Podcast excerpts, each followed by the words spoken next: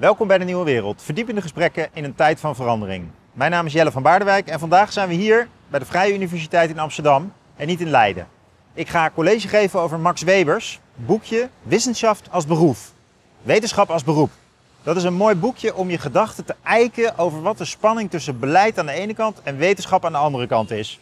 Ik vind het altijd leuk om college te geven over klassiekers. Dit is eigenlijk een socioloog of een bestuurskundige historicus. Weber kon heel veel, was een echte homo universalis. En nou ja, het is gaaf om met studenten door zo'n oertekst heen te gaan om te kijken, ja, wat, wat heeft het ons nog te zeggen? En ik kan jullie vast verklappen, veel.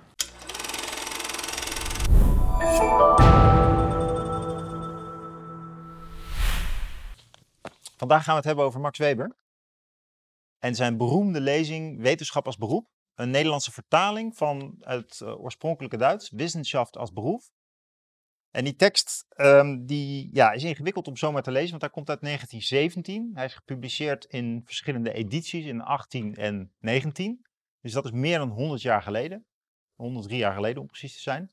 En die tekst die uh, lezen wij in het kader van deze collegereeks op een bepaalde manier. Nou, dus wij lezen hem vanuit een hermeneutische horizon. Een term die ik ontleen aan Gadamer, waar wij ook een tekst van hebben gelezen. En die hermeneutische horizon die zit eigenlijk, die heeft een uh, dubbele verdieping. Dus aan de ene kant, als we zo'n tekst lezen, dan doen we dat vanuit hoe wij um, met bepaalde vragen zitten. De vragen die bepalen wat wij hier op college aan het doen zijn en waarom, en die wij eigenlijk ook gaan stellen aan Weber, of hopen te kunnen stellen. Waar we opheldering op hopen te verkrijgen. En die hermeneutische situatie maakt ook dat we eigenlijk ons best moeten doen om te begrijpen welke vragen Weber voor zichzelf stelt. En ons daarin niet te veel laten bepalen door onze eigen vragen, maar te proberen te begrijpen wie, wie, wie was die Weber en waar was hij eigenlijk in deze tekst mee bezig. Die twee dingen wil ik hier voorafgaand aan het bespreken van de tekst um, benoemen. Nou, de eerste is, ja, thema's waar wij duidelijk mee bezig zijn, is hoe verhoud, wat is wetenschap en hoe verhoudt wetenschap zich tot beleid? Wat is wetenschappelijk geïnformeerd beleid? Of iets breder gedefinieerd, wat is rationeel beleid?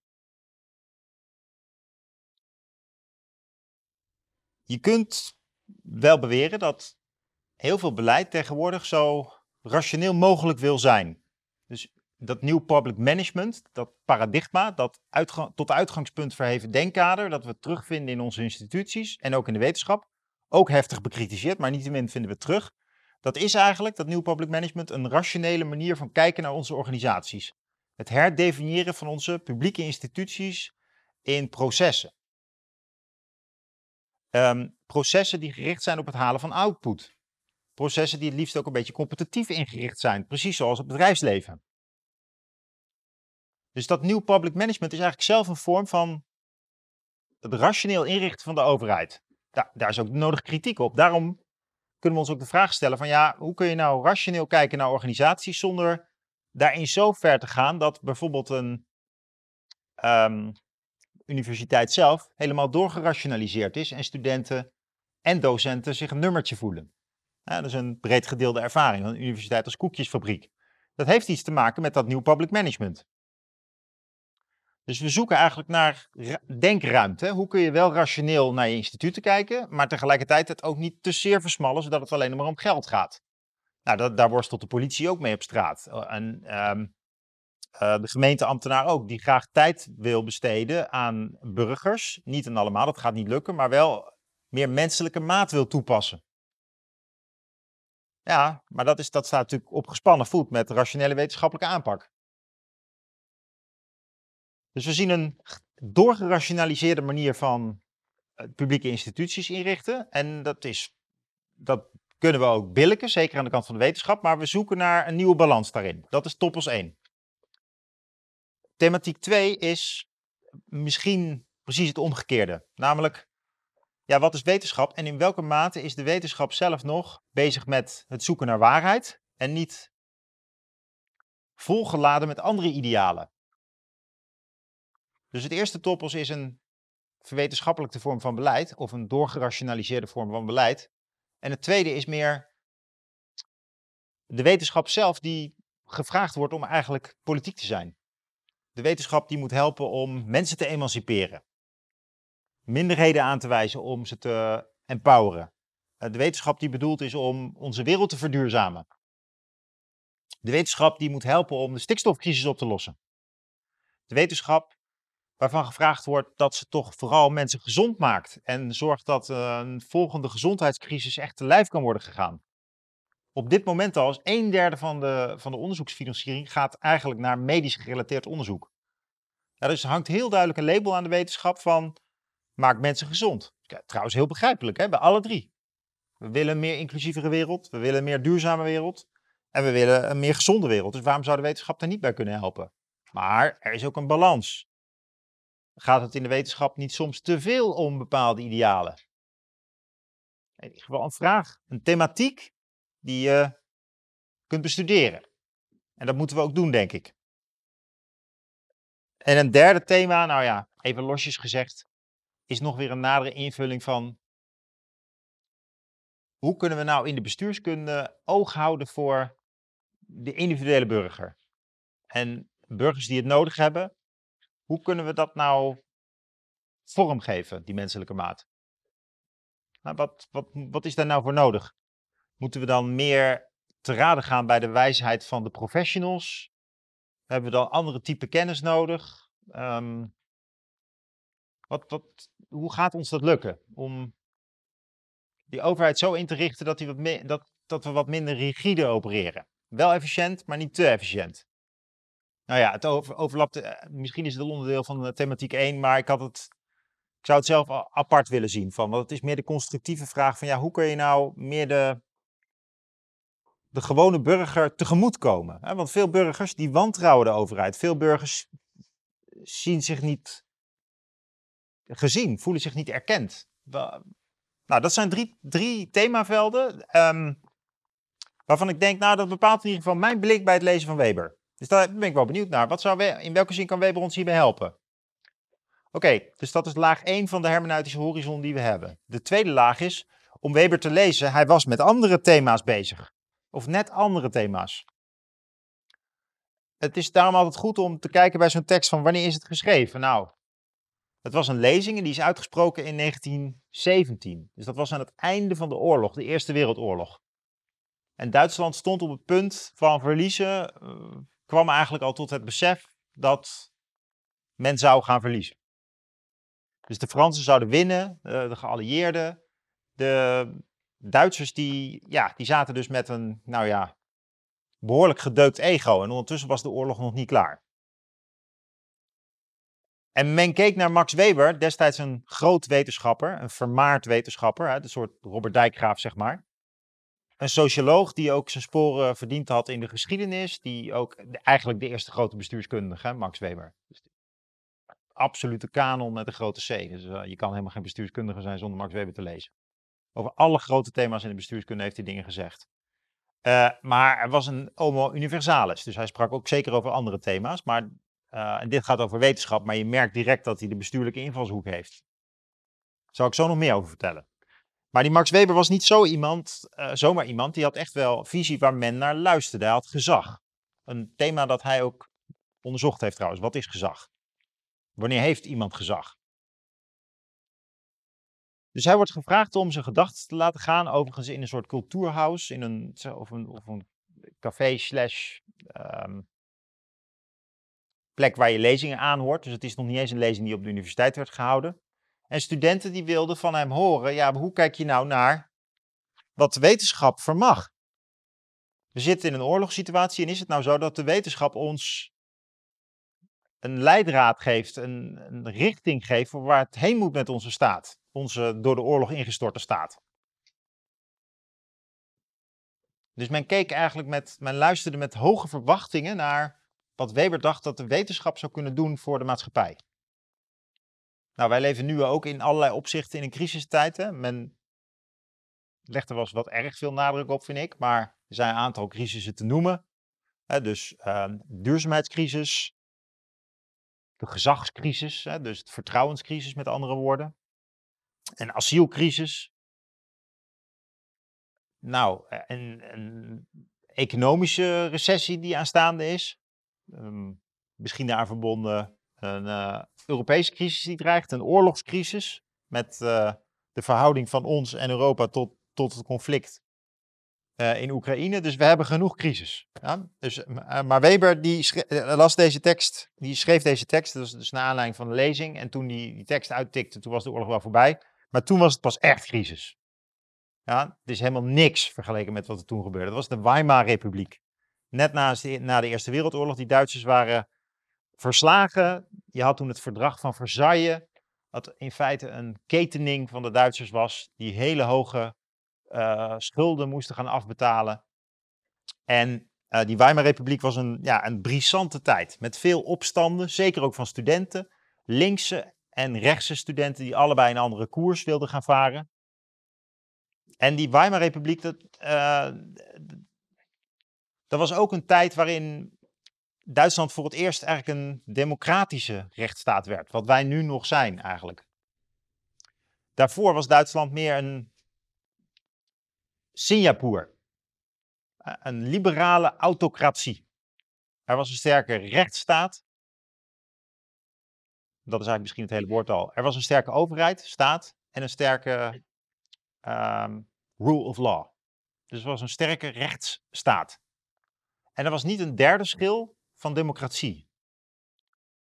En Max Weber die leeft dus ook in een tijd dat hij, hij sterft helaas al in 1920. Hij komt uit 1864, dus zo oud is hij niet geworden. En hij leeft in een tijd waarin Duitsland dus eigenlijk lijkt op een, uh, op een Singapore. Een, een supermodern land, het, cent, het economische centrum van de, van de wereld eigenlijk. Ja, alleen Engeland kan daar een beetje mee, uh, mee aanbinden als, als uh, concurrent. Met een heel sterk leger. Duitsland werd in die tijd ook wel een, ja, een, een, een leger met een land genoemd. Een hele sterke defensiebureaucratie. Het omgekeerde van nu. Hè. In Duitsland is bijna geen defensie meer over in uh, 22. Maar toen was het dus een, eigenlijk een oorlogsstaat. Nou, dat hebben we ook geweten in uh, 1914, 1918. En ook toen vervolgens in 1940, 45. En die Weimar-republiek is eigenlijk dus het interbellum, de periode tussen de twee wereldoorlogen in. Nou, dan schrijft hij dit. Een van de grote thema's in zijn werk is de opkomst van wat hij noemt de beambtenstaat. Ja, de staat die door bestuurskundigen wordt geregeerd en waar hij weliswaar ambivalente gevoelens over heeft, maar die wel mooi beschrijft. Een beambtenstaat die maar voor een deel gecheckt wordt door een politieke laag. Hij zou dat eigenlijk wel wat steviger gewild hebben. Nou, jullie weten van mij, dit is een hypothese over zijn tijd die ik bijna één op één graag op deze tijd zou willen plakken. Wij leven ook in een tijd met een heel sterk overheidsregime, eh, gestuurd door experts, mensen die op grote afstand van de minister staan en die verder wel rechtsstatelijk georiënteerd zijn. Maar de democratie zien wij in Nederland eigenlijk ook als iets waar je zeg maar één keer in de vier jaar invulling aan geeft. En als iemand een keer de suggestie doet van misschien moeten de burgerraden komen, dan ja, dat is interessant voor in NRC Handelsblad. Maar onze bestuurders denken eigenlijk wel van wij pakken de problemen liever zelf op. Hè? Dus laat het parlement maar lekker praten. Eén keer in de vier jaar mag de, gewone burger ook meepraten. Dus er is een uh, democratisch tekort. Ja? En nu zet ik het even stevig aan, ook om introductie, als introductie in Max Weber. Maar er zit wel een behoorlijke kern van waarheid in dat wij ook een hele sterke overheid hebben gekregen.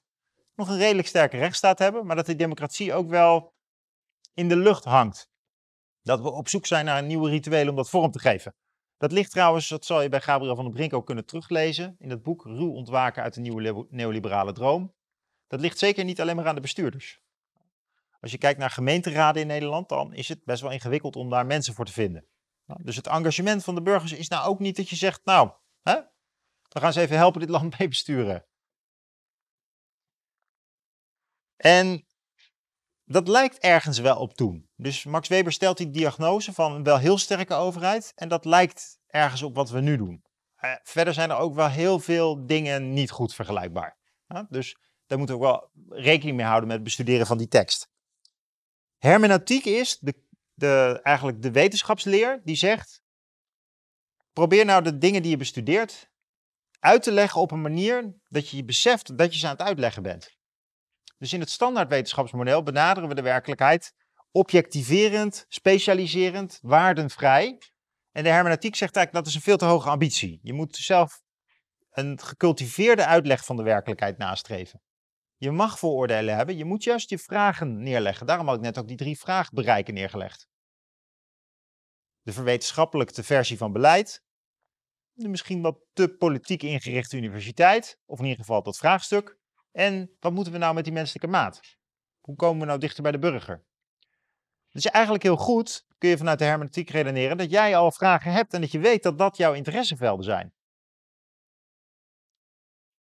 Als je iets objectief gaat bestuderen en denkt van nou ik heb er verder geen vragen bij, ja dat kan wel interessant zijn, maar de hermeneuticus zegt dan, je, ja, dat, dan leid je ook aan het vooroordeel van de vooroordeelloosheid.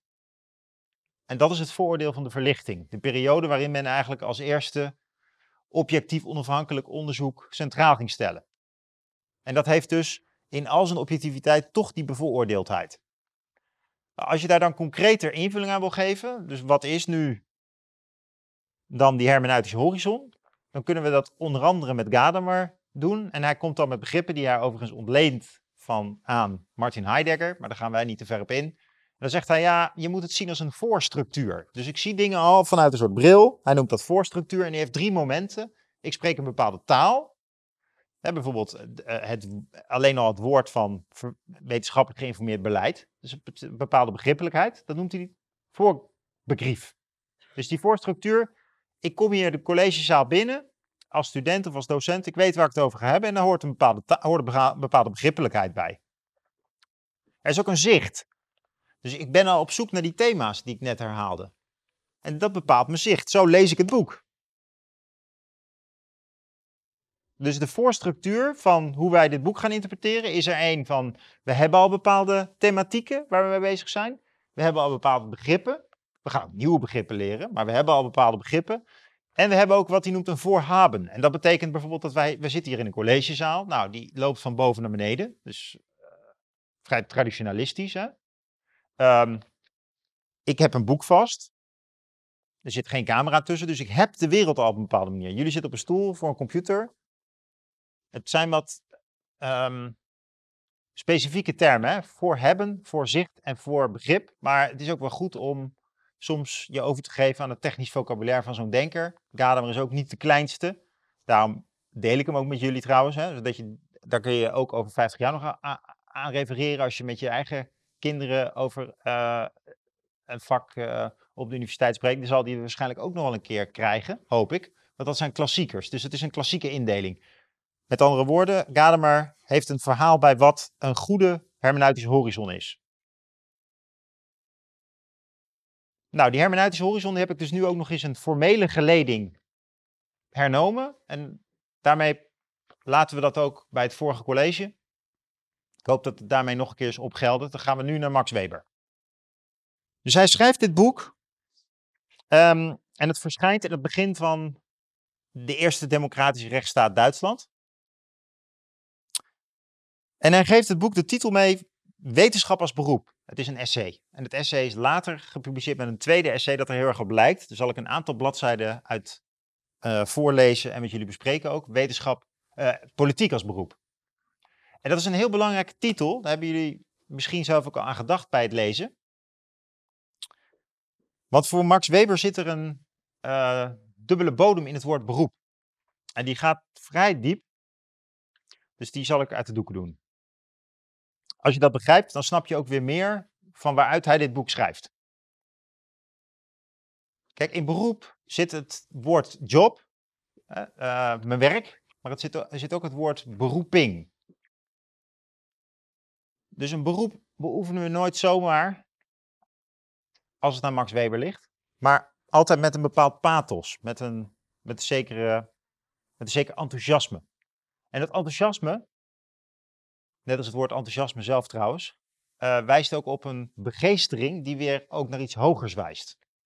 Is, dus je bent begeesterd voor het uitoefenen van een bepaald beroep. Nou, je kent dat zelf wel, dus je, je hebt gekozen voor bestuurskunde, maar bij vakgebieden als geneeskunde ligt het vaak iets meer voor de hand. Nou ja, je wil gewoon bijvoorbeeld huisarts worden. Bij besturen misschien, je wil uh, de publiek, voor de publieke zaak werken.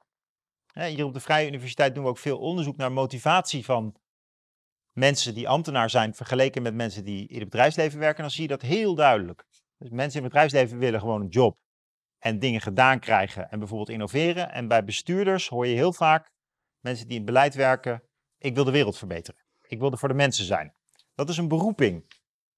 Nou koppelt Max Weber dat, en dat doet hij in een ander boek. Ik ga de gedachtegang voor jullie uh, reconstrueren, kort hoor. Maar het is wel belangrijk om te begrijpen.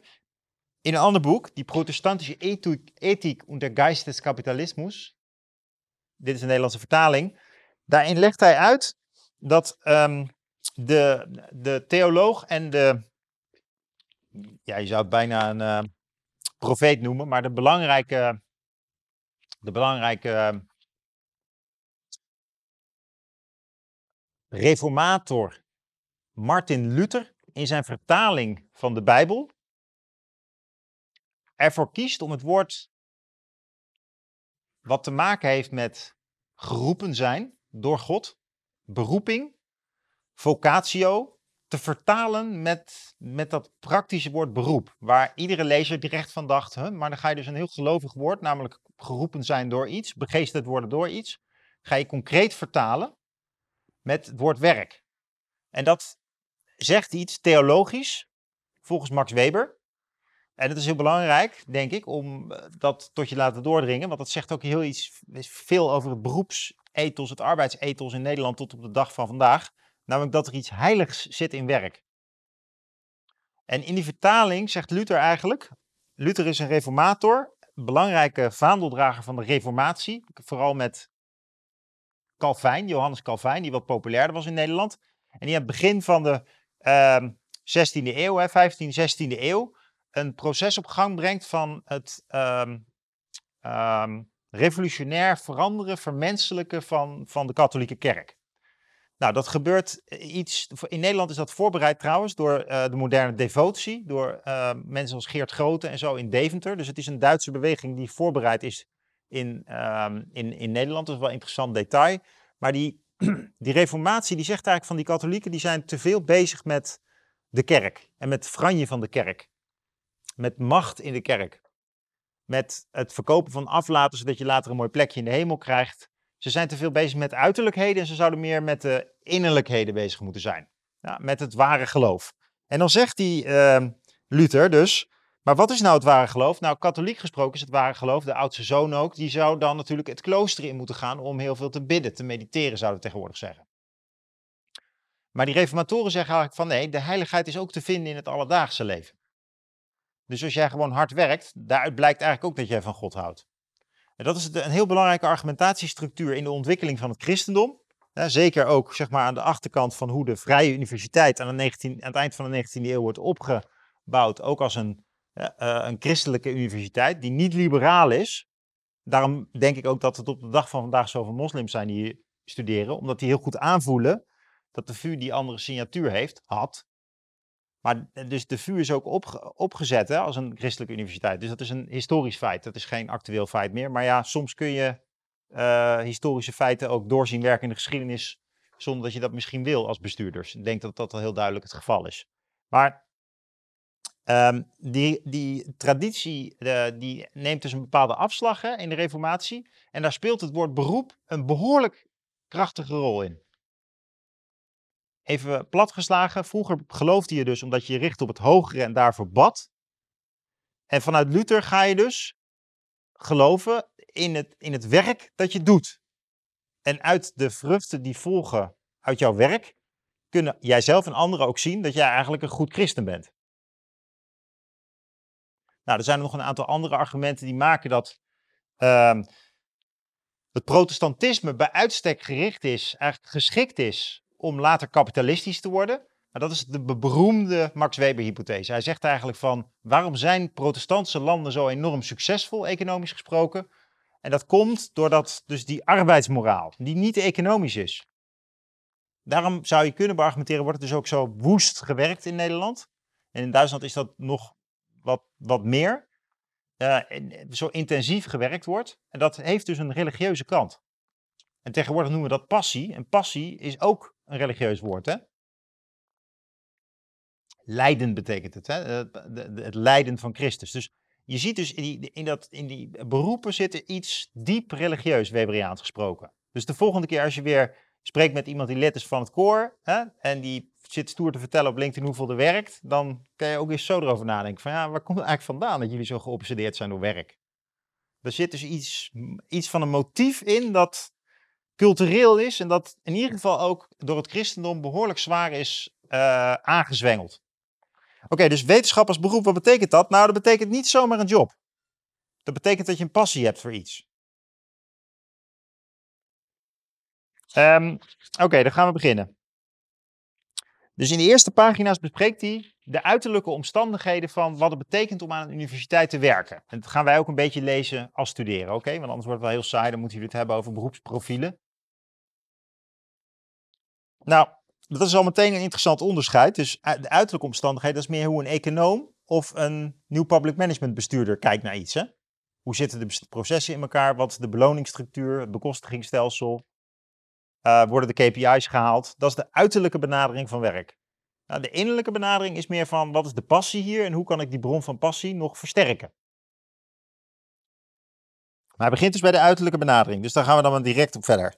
Dan zegt hij, nou, de Amerikanen hebben een bijzonder model, namelijk een bureaucratische universiteit. Daar krijg je gewoon betaald voor je werk als docent. En dat kennen wij in Duitsland eigenlijk niet, van oudsher. In de klassieke Duitse universiteit uh, moet je, maar, uh, je moet het maar doen met uh, losse contractjes. En hoe meer studenten je krijgt, hoe beter je betaald wordt. Nou, dat is wel heel interessant, want de Amerikanen associëren wij helemaal niet met een stevige bureaucratie. Maar dat was toen op dat punt in ieder geval wel zo. Dus de universiteit was een goede werkgever. Dan zegt hij dus op pagina 2 eigenlijk al, als je in Duitsland uh, docent wil worden, dan moet je eigenlijk eh, plutocraat zijn. Hè? Pluto van geld, macht, aanzien, seksualiteit, dat valt allemaal bij Pluto. In de betekenis plutocratisch betekent nou vooral dat je gewoon genoeg geld hebt om je werk te doen. Dat is eigenlijk heel gek, want wij associëren werk met dat je geld krijgt. Dus daar is meteen al duidelijk dat de klassieke Duitse universiteit, die, is dus, uh, die stelt mensen aan die eigenlijk hun geld elders verdienen. En die Amerikaanse universiteit die pakt dat moderner aan. In de Verenigde Staten daarentegen heerst een bureaucratisch systeem. Daar krijgt de jonge wetenschapper vanaf het begin een salaris, al is dat bescheiden. Dat is een hele belangrijke term, bureaucratisch systeem, in het werk van Weber. Dus let goed op. Hij zegt, dat is echt een term die hij op een bepaalde manier zelfs heeft aangekleed. Dus Weber heeft een aantal concepten gegeven aan, de, aan het discours van de bestuurskunde en ook sociologie, economie, theologie. Nu is ook duidelijk waarom die ook in de theologie gelezen wordt, heb ik net uitgelegd. Zo'n briljante interpretatie van de reformatie. Waar vind je dat nog? Dus ook in de theologie doet hij ertoe, maar dit is de term waardoor hij uh, in de bestuurskunde, bestuurskunde onsterfelijk werd. Namelijk dat hij gewoon een definitie geeft van een bureaucratie. En dat is volgens hem, een bureaucratie is een systeem waarin mensen een bepaalde functie hebben en ook vanuit hun functionaliteit, vanuit hun positie, uh, bepaald werk doen. Nou, dat kennen wij ook in de negatieve betekenis van bureaucratie. Hè? Dus dat je ergens komt op een afdeling op je werk en dan zegt iemand, ja, maar ik ben alleen maar van communicatie. Dan moet je niet bij mij zijn. Dat, dat vinden wij ook irritant. Wij zouden liever met allemaal collega's samenwerken die allemaal een beetje holistisch werken, nietwaar? Maar die bureaucratie die heeft dus als eerste kenmerk, nee, functioneel. Dus ik doe dit en daar heb ik deze doelstellingen voor en zo ga ik het doen. Dus een bureaucraat weet wat hij moet doen. Een bureaucraat krijgt een salaris. Dus een bureaucraat is niet iemand die nog een job erbij moet hebben om zijn werk te kunnen doen. En dat is in Nederland wel behoorlijk hip geworden. Hè? Denk bijvoorbeeld aan wanneer je in een uh, gemeenteraad zit. Of wanneer je uh, in wat kleinere gemeenten meewerkt aan, uh, nou ja, van zwembad tot uh, vuilstortplaats of ouderenverzorging. Dat zijn allemaal functies die worden wel gesteund door de overheid. Misschien kan je ook wat voor krijgen, maar je kan er niet van leven. Nee, in een echte bureaucratie krijg je salaris waar je van kan leven. En er is ook niet te bedoelen, als je bureaucraat bent, dan kun je ook niet een andere baan nemen. Wij leven in een tijd waarin we dat juist eigenlijk prettig vinden. Wij waarderen het. Uh, ja, mensen met meerdere rollen.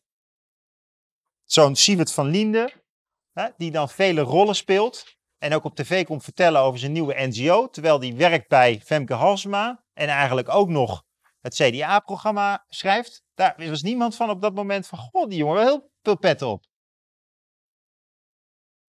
Op dat moment dacht iedereen van, nou, typisch Nederlands, weet je wel. Die jongen die doet veel, die kan het gewoon allemaal combineren. Dat kan een bureaucraat dus niet. Een bureaucraat doet het gewoon per definitie niet. Je hebt één job en daar identificeer je mee, daar krijg je ook voor betaald. En die job heb je ook niet gekregen omdat je een bepaald sociaal kapitaal hebt. In de bureaucratie gaat het om merite. Wat heb je gepresteerd als uitdrukking van je talent? Daarom zijn Duitsers ook zo dol op titels. Dus het gaat erom, de titel drukt uit wat voor talent je bent. Hoe je je hebt ingezet. Merite, combinatie van inzet en feitelijk kunnen presteren. En dat model zet Weber af tegen twee andere modellen van gezagsvoering binnen de overheid, maar wat dat betreft ook binnen de moskee of binnen, de, binnen alles. Gewoon drie vormen van autoriteit. En de eerste is dus bureaucratie, dat is modern. De tweede is traditie of zedelijk gezag. En juist aan een universiteit zag je dat dus doen. Dus iemand die benoemd wordt tot hoogleraar omdat hij een bepaald profiel heeft.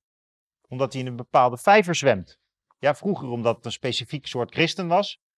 Of specifiek soort, nou vul maar in, uh, overtuiging heeft van duurzaamheid. En daarom krijgt hij een bepaalde positie. Tegenwoordig zie je ook wel weer van bijzondere hoogleraren bijvoorbeeld, die worden wel aangesteld omdat ze een hele machtige positie hebben. Oud-minister of uh, iemand die bij eh, KPMG in de top zit. Nou ja, als die hier bijzonder hoogleraar wil worden, dan zeggen we ja, nou ja, dat komt ons goed uit. Want jij weet veel van de praktijk, je kent veel belangrijke mensen. Vinden onze studenten leuk, kunnen we mooi onderzoeksgeld binnenhalen. En dat is dus niet bureaucratisch organiseren. Nee, dan um, neem je iemand aan dat iemand wat voorstelt in een bepaalde traditie. iemand die beheerst een bepaald domein van politiek, van de economie. Iemand beheerst het leven als moderne moslim of als orthodoxe moslim. Iemand staat voor iets. En als derde heb je dan de charismatische leiders. De charismatische autoriteit ontleent iemand aan zijn persoonlijkheid. Vaak overlappen die dingen. Mensen die iets heel goed kunnen, hebben ook, staan ook wel in de traditie en kunnen ook hun gares uitstrooien over de mensen. Zodat de mensen ook denken van wauw, wat is dit voor bijzonder iemand. Ik weet niet of jullie Mark Rutte wel eens in het echt gezien hebben bijvoorbeeld. Maar dat is iemand die inmiddels toch behoorlijk wat charisma heeft. In de zin van, dan wordt de zaal wel stil als die binnenkomt. Iemand die gek genoeg een verhaal heeft. Terwijl die juist uitdrukkelijk zegt geen verhaal te hebben. Maar dat is dus en op een gegeven moment wordt zo iemand natuurlijk ook benoemd. En dan kan je nog zeggen, waar staat de VVD nog voor? Is het nou iemand die bureaucratisch benoemd wordt? Ik weet het niet. Maar het is wel iemand met veel charisma. Ja? Ik denk trouwens dat Rutte ze alle drie wel belichaamt. In die zin een slecht voorbeeld. Maar hij heeft dan uitdrukkelijk dat charisma wel. Je hebt natuurlijk mensen met nog veel meer charisma. Hè? Dat mogen duidelijk zijn. Robert Dijkgraaf. Uh, Matthijs van Nieuwkerk.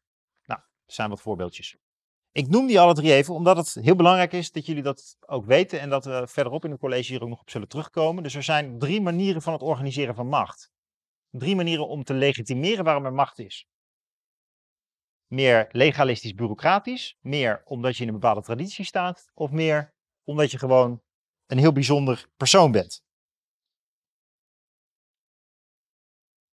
Een van de redenen waarom Max Weber lange tijd ook niet zo gelezen werd, is omdat hij ook beargumenteerde dat charisma heel belangrijk is. En als onderdeel van de constitutie van de Weimarrepubliek, hij zat echt hoog in de boom, hij schreef mee aan de grondwet van die nieuwe periode. Want daarvoor was Duitsland dus geen democratie, maar meer wat ik dan maar even noem, een modern Singapore. En dan wordt het opeens wel een modern Duitsland of een modern Nederland. En dan moet er dus ook een grondwet komen die daarop aangepast is.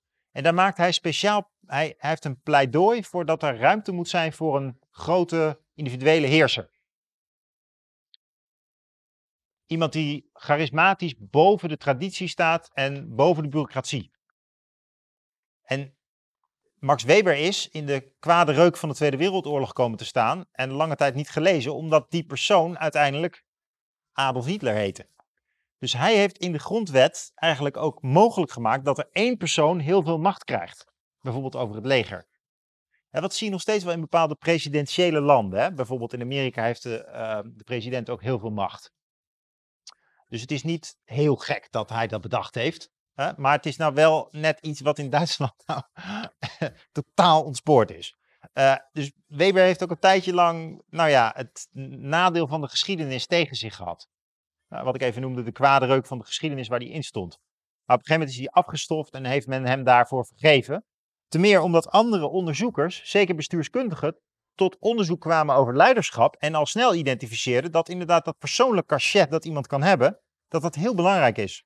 Naast dat je iets belichaamt, een traditie, en dat je bureaucraat kunt zijn. Dus dan zijn we op eigenlijk de bladzijde 2 van het essay. En dan heb ik even wat ingevoegd in de analyse. Wat uit, uit andere teksten komt. En die teksten staan trouwens ook op Canvas. En die komen uit, als een heel kort tekstje, dat komt uit Wirtschaft und Gesellschaft. Maar die tekst staat toevallig ook samengevat op pagina 45 van Politiek als beroep. Staat in één alinea, staan deze drie machtsvarianten. Dus daar kun je het zelf nog een keer nalezen. Pagina 45 van dit boekje. Dus dat is het tweede essay. Dan ga ik weer nu weer verder met wetenschap als beroep. Oké, dus hij zegt eigenlijk van in Amerika heb je dus een bureaucratisch model en daar is hij ook, hij ziet de nadelen daar heel erg van, want aan een Europese universiteit word je nog, aan een Duitse word je nog aangesteld omdat je iets belichaamt, omdat je iets kunt, omdat mensen het je gunnen. En aan de Amerikaanse is het veel anoniemer. Weet je wel, zoals nu solliciteren ook steeds meer is. Je mag je naam niet meer opschrijven, want anders heb je misschien discriminatie. Je leeftijd niet meer. In Amerika is het al voldongen feit. Hè? Dan solliciteer je zonder naam en zonder leeftijd. En we gaan het daar op een ander college nog over hebben. Er zijn goede argumenten voor om te anonimiseren. Maar dan ga je natuurlijk wel, dan neem je de afslag van bureaucratische legitimiteit. Bureaucratisch human resource management.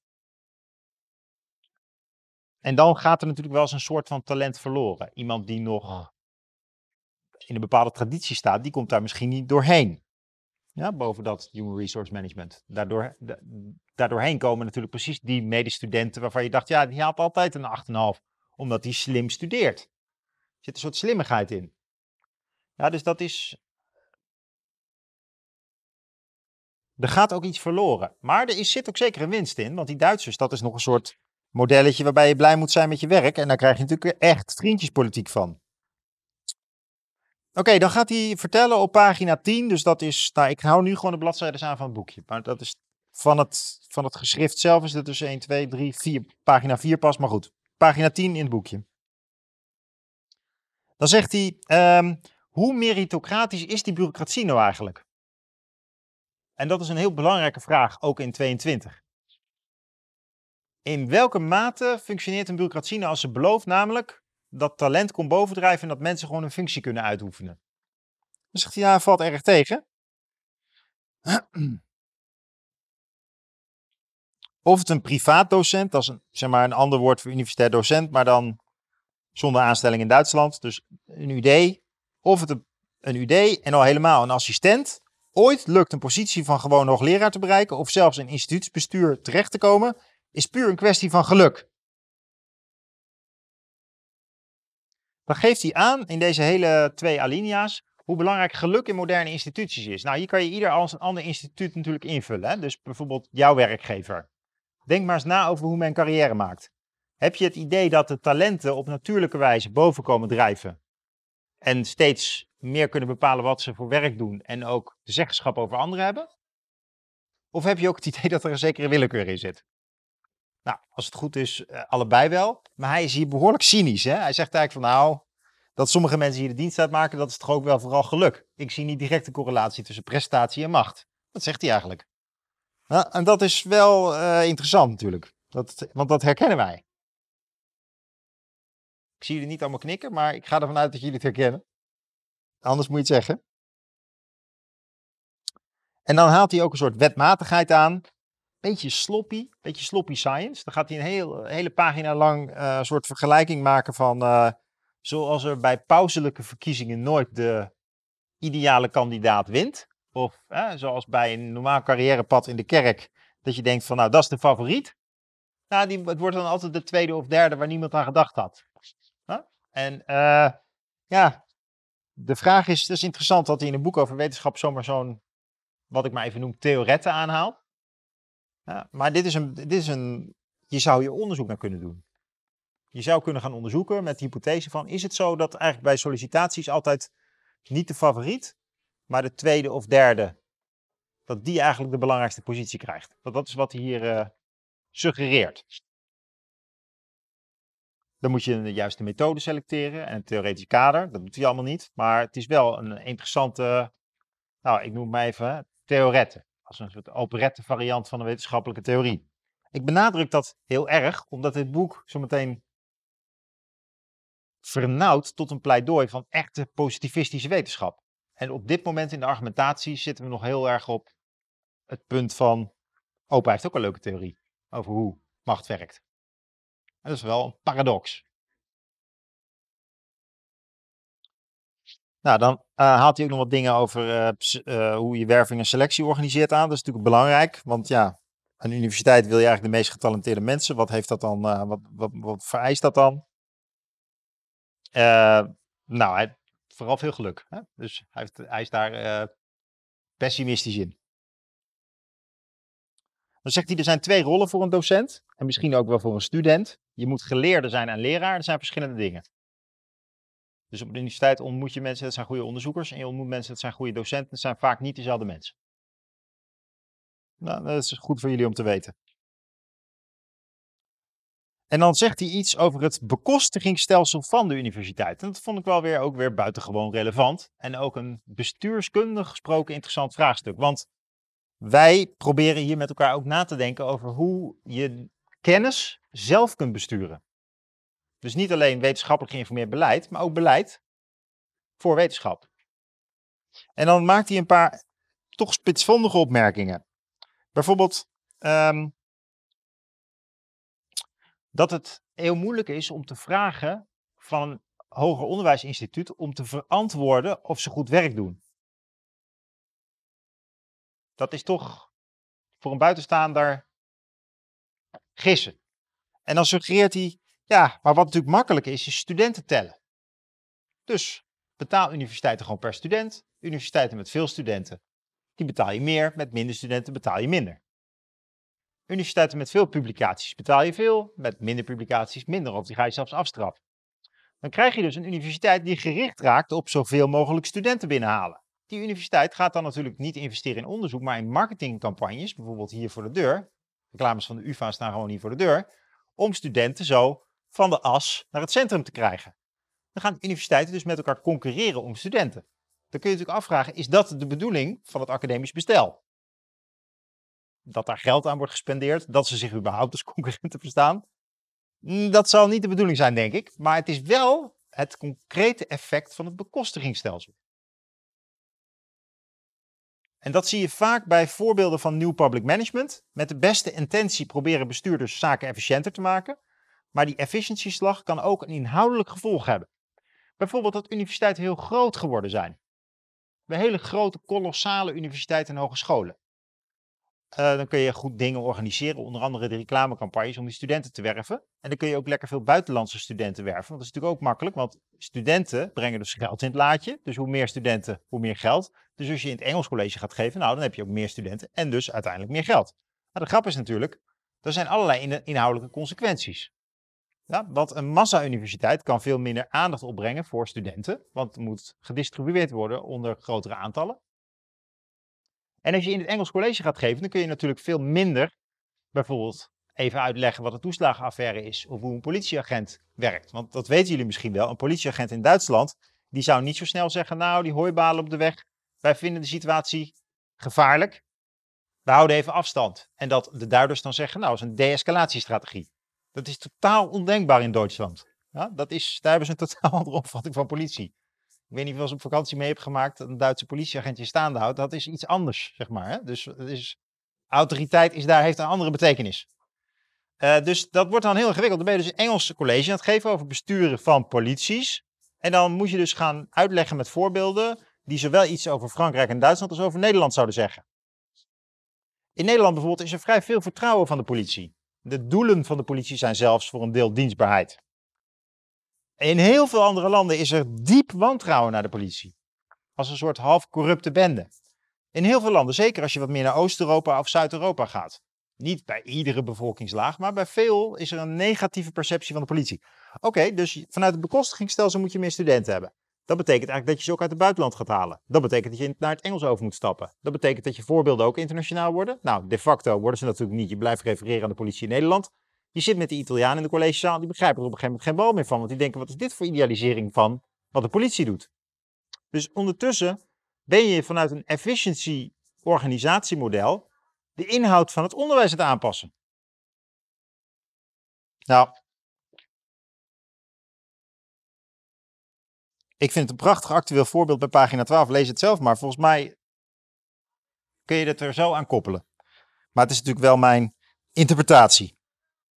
Hij is wel ambivalent over uh, massa-onderwijs, want hij is ook wel voor dat een docent gewoon een baantje heeft en een bureaucraat wordt en niet alleen maar meer afhankelijk is van wat hij dan de geestesaristocratie noemt. Dat is natuurlijk ook een oud corrupt model vanuit onze tijd bezien. Hè? Dat een hoogleraar iemand is die je vader kent en zo nu dan uh, 50 jaar toegestopt krijgt en dat ze de, de rijke luizen hier ook mogen studeren terwijl het niet echt gelukt was met die bachelorscriptie. Dat is natuurlijk heel blij dat dat, dat ziet Weber ook wel. Daar zijn we vanaf en dat is maar goed ook. Dus maar in welke mate kun je zo'n bekostigingsstelsel nog geschikt houden voor een hoog inhoudelijk niveau? De achterliggende vraag is: hoe verantwoord je als instituut dat je het goed doet? Nou, op een kwalitatief inhoudelijke manier. En dat is altijd moeilijk vanuit hogere bestuurslagen geredeneerd. Dus je gaat snel tellen. En als je gaat tellen, heb je dus het risico dat je gaat economiseren. En dat je de inhoud laat eroderen. Dus dat kan niet echt. Dus je moet kwalitatief inhoudelijk denken. Dat is een thema waar we nu in, in, in, relatie tot dit boekje niet echt op zullen komen. Maar later, wanneer we het hebben over beroepseer en vooral ook de teksten rondom beroepseer, Lipski onder andere, Thijs Jansen, dan kunnen we dat verder inhoud gaan geven. Van hoe kun je nou kwalitatief inhoudelijk vertellen aan iemand die niet begrijpt wat, jou doet, wat jij doet, maar wel eigenlijk hiërarchisch gezien boven jou in de overheidskolom staat. Hoe kan je die nou uitleggen wat jij doet en waarom het werkt? Het is heel belangrijk hè, dat je dus transparant kunt legitimeren wat voor werk je doet. Want als je dat dus niet goed doet, dan gaat iemand gewoon bonen tellen. Oké, nou ik zie dat je ongeveer 30 studenten hebt, is toch 20 meer, uh, minder dan vorig jaar. Dus ja, we kunnen wel een beetje van je salaris af. Dan kun je ander werk gaan doen. Dus tenzij je kan uitleggen waarom die kwantiteit geen invloed kan hebben op de inhoud van je werk. Nou, nogmaals, we hebben het hier over de universiteit, maar ik denk dat de voorbeelden bijna één op één overdraagbaar zijn op hoe bijvoorbeeld de politie georganiseerd is. Want hoe kun je verantwoorden, bijvoorbeeld, hoe je bekeurt, hoe je de wet handhaaft. Als iemand daar niet zoveel verstand van heeft, dan voel je al aankomen dat hij gewoon zegt, nou, zullen we gewoon afspreken? Dat we gewoon 100 bekeuringen gemiddeld per dag geven voor deze regio? Kunnen we dat afspreken? Dat lijkt me toch, ja, 75 doen dan? Nou oké, 75. En op een gegeven moment ben je dus gewoon aan het bekeuren om je targets te halen. Terwijl dat was natuurlijk nooit, dat is een manier van meten van het handhaven van de wet. En het meten wordt dan zelf doel. Dus je gaat het instrument met het doel verwarren. Um, oké. Hij maakt nog een aantal cynische opmerkingen over, uh, over uh, werken in de bureaucratie. En dan uh, gaat hij over op de innerlijke roeping. Dus tot nu gaat de tekst over de uiterlijkheden van de organisatie. Dus letterlijk, wat is een positie? Is die meer bureaucratisch of is die meer vanuit traditioneel gezag ingevuld? Maar ook bijvoorbeeld, wat is het bekostigingsstelsel van onderwijs? Wat is het bekostigingsstelsel van het politiedepartement? En dat bekostigingsstelsel, dat ook inhoudelijke gevolgen heeft. Dus dat moet je ook bestuderen. Maar we gaan dus nu vanuit de inhoud, de innerlijke roeping verder. Dat doet hij op pagina 13 onderaan. Nou, dan zegt hij, als wetenschapper gaat het om specialisering. Pagina 14. Alleen door strikte specialisering kan de wetenschappelijke arbeider inderdaad het veilige gevoel krijgen, één keer en daarna misschien wel nooit meer, dat hij zojuist iets gepresteerd heeft wat blijvend is. Wat blijvend zal zijn. Alleen een specialistische prestatie is steeds echt definitief en solide. Dat zijn dus de waarden hè, die dan stiekem via het kattenluikje de argumentatie inkomen. Hè? Dus hij wil stevigheid, het moet solide zijn. Dus een wetenschapper moet niet, wat is het tegenovergestelde van specialiseren? Nou, dat je integraal denkt. Dat je interdisciplinair denkt, multidisciplinair. Dat wil hij niet. Hij wil specialiseren. Want dan kun je iets bijdragen op het puntje van een postzegel waar anderen van zullen zeggen, jij, draagt echt wat bij. En dat, ja, vraag?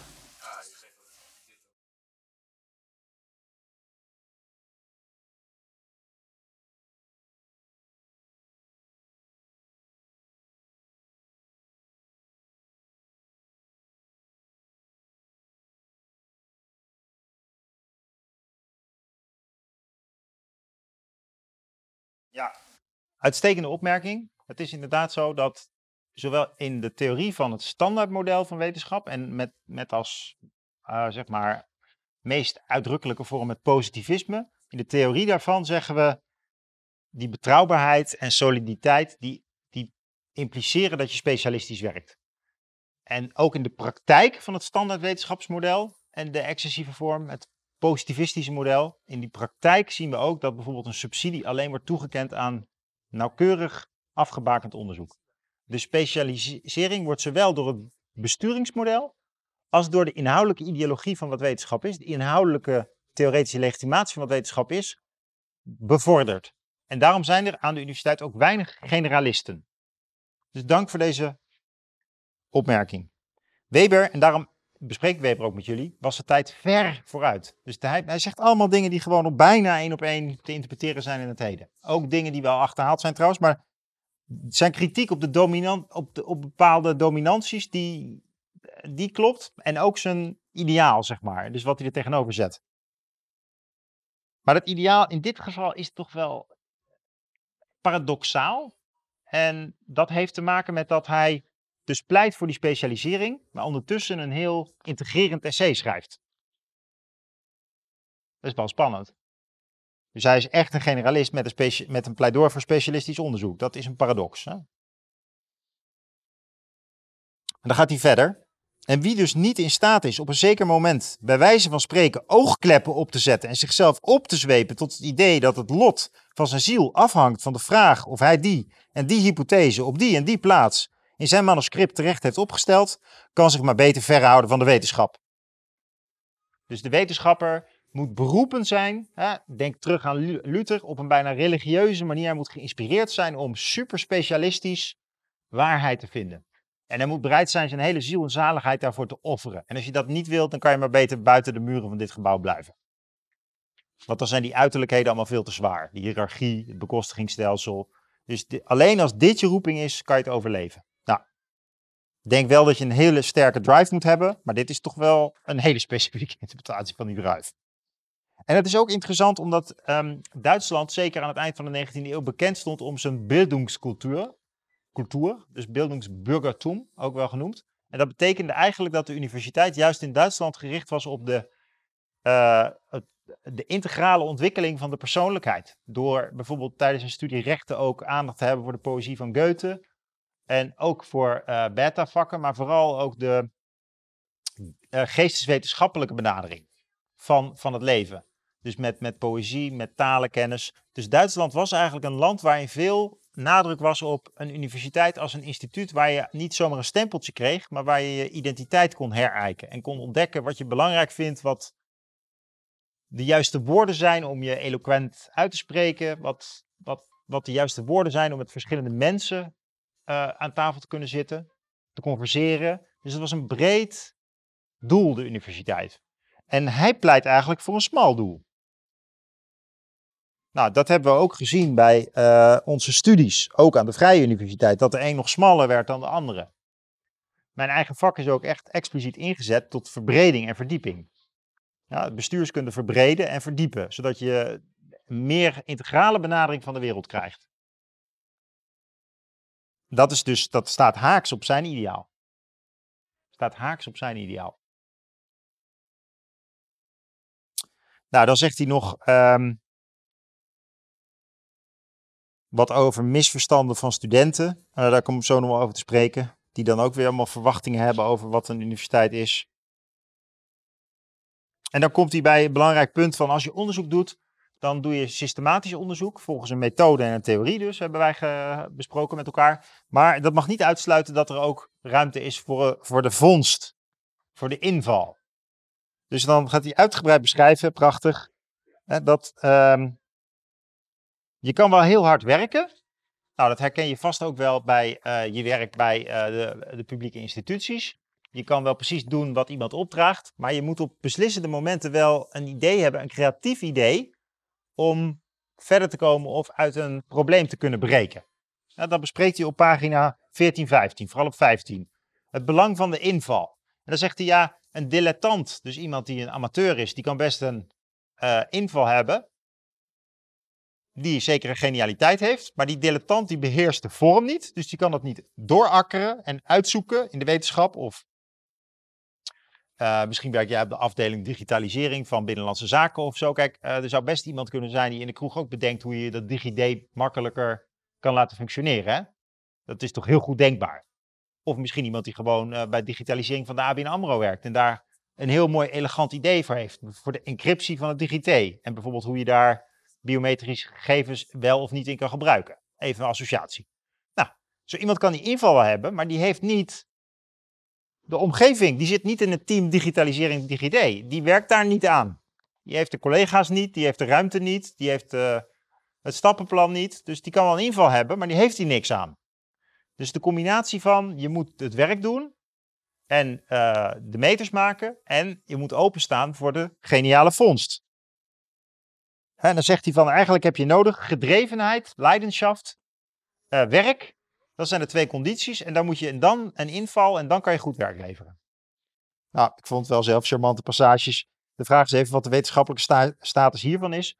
Maar ik denk dat het wel herkenbaar is. Hè? Dat je ook, als, ook al uh, in, uh, heb je een bureaucratische functie, je kan niet alles doorrationaliseren.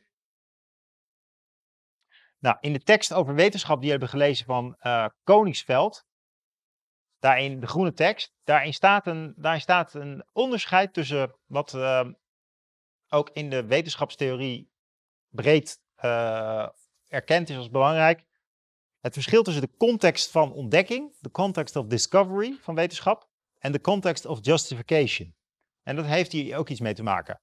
Namelijk, het kan best wel zijn dat je bijvoorbeeld voor uh, het begrijpen van dit boekje dit college volgt en pas van het weekend met vrienden op het strand loopt en je dwaalt even af van het groepje en opeens denk je van, nou begrijp ik opeens wat hij bedoelt met dat beroep. Ik begreep het al, maar nou begrijp ik het nog beter. Dat is dan die vondst waar hij het over heeft. Dat je opeens denkt van, hé, hey, het kwartje valt. Maar als je natuurlijk bij mij op tentamen zit, heb je daar geen reet aan. Ja, dan moet je het kunnen uitschrijven en kunnen inkaderen. Dus de context of discovery is vaak een andere dan de context of justification. Ook als wetenschapper. Dus als je een mooi boekje schrijft, dan kan het best zo zijn dat je het boekje eerst uitspreekt op een leuke middag in een café in de Weimarrepubliek. Met allemaal kolkende, kritische, activistische jongeren om je heen die je probeert te manen van rustig niet te veel van wetenschap verwachten. En dan komen de inzichten. Thuis ga je achter je typemachine tikken en denk je van ik kan hier mooi nog veel coherente verhalen van maken. En dan heb je het opgeschreven ten overstaan van de groep collega's en studenten die het dan honderd jaar later lezen. Die zeggen dan van, hey Weber, we begrijpen jou. Maar dat is niet zijn ontdekking. Dat is de uitwerking van iets wat hij eerder ontdekt heeft toen hij die lezing gaf. Dus de context of discovery is denk ik een, uh, en context of justification, dat is een belangrijk begrip, een paar wat hier ook bij past. Van, denk ook maar aan je eigen werk. Er zijn dingen uh, waar je voor betaald krijgt en die je uiteindelijk doet en op afgerekend. En dan denk je van, nou, ik ben wel blij dat ik die avond even doorgewerkt heb. En, uh, hè? Dus het is niet allemaal doorgerationaliseerd. Dat is, dat is de kern. Iets is rationeel verwoord, maar in de kern is het misschien niet helemaal rationeel. Het is niet alleen maar uitwerken van opdrachten. Op enig moment moet er een vonk komen, moet er een afslag zijn, een chicane. En dat je denkt van als ik die niet had genomen, wat had ik dan voor PowerPoint gehad vandaag? Dat gevoel. En zegt hij ook, ach, op pagina 16, iemand kan een voortreffelijk werker zijn en toch nooit een eigen waardevolle inval hebben, maar dat is dan wel heel jammer. Een handelaar of een grote industrieel zonder commerciële fantasie, dat wil zeggen zonder invallen, geniale invallen, blijft zijn leven lang iemand die maar best bediende of technisch medewerker kan blijven. Hij zal nooit organisatorische innovaties tot stand brengen. Dus er is iets rationeels aan uh, werken en er is iets irrationeels aan werken. Ja.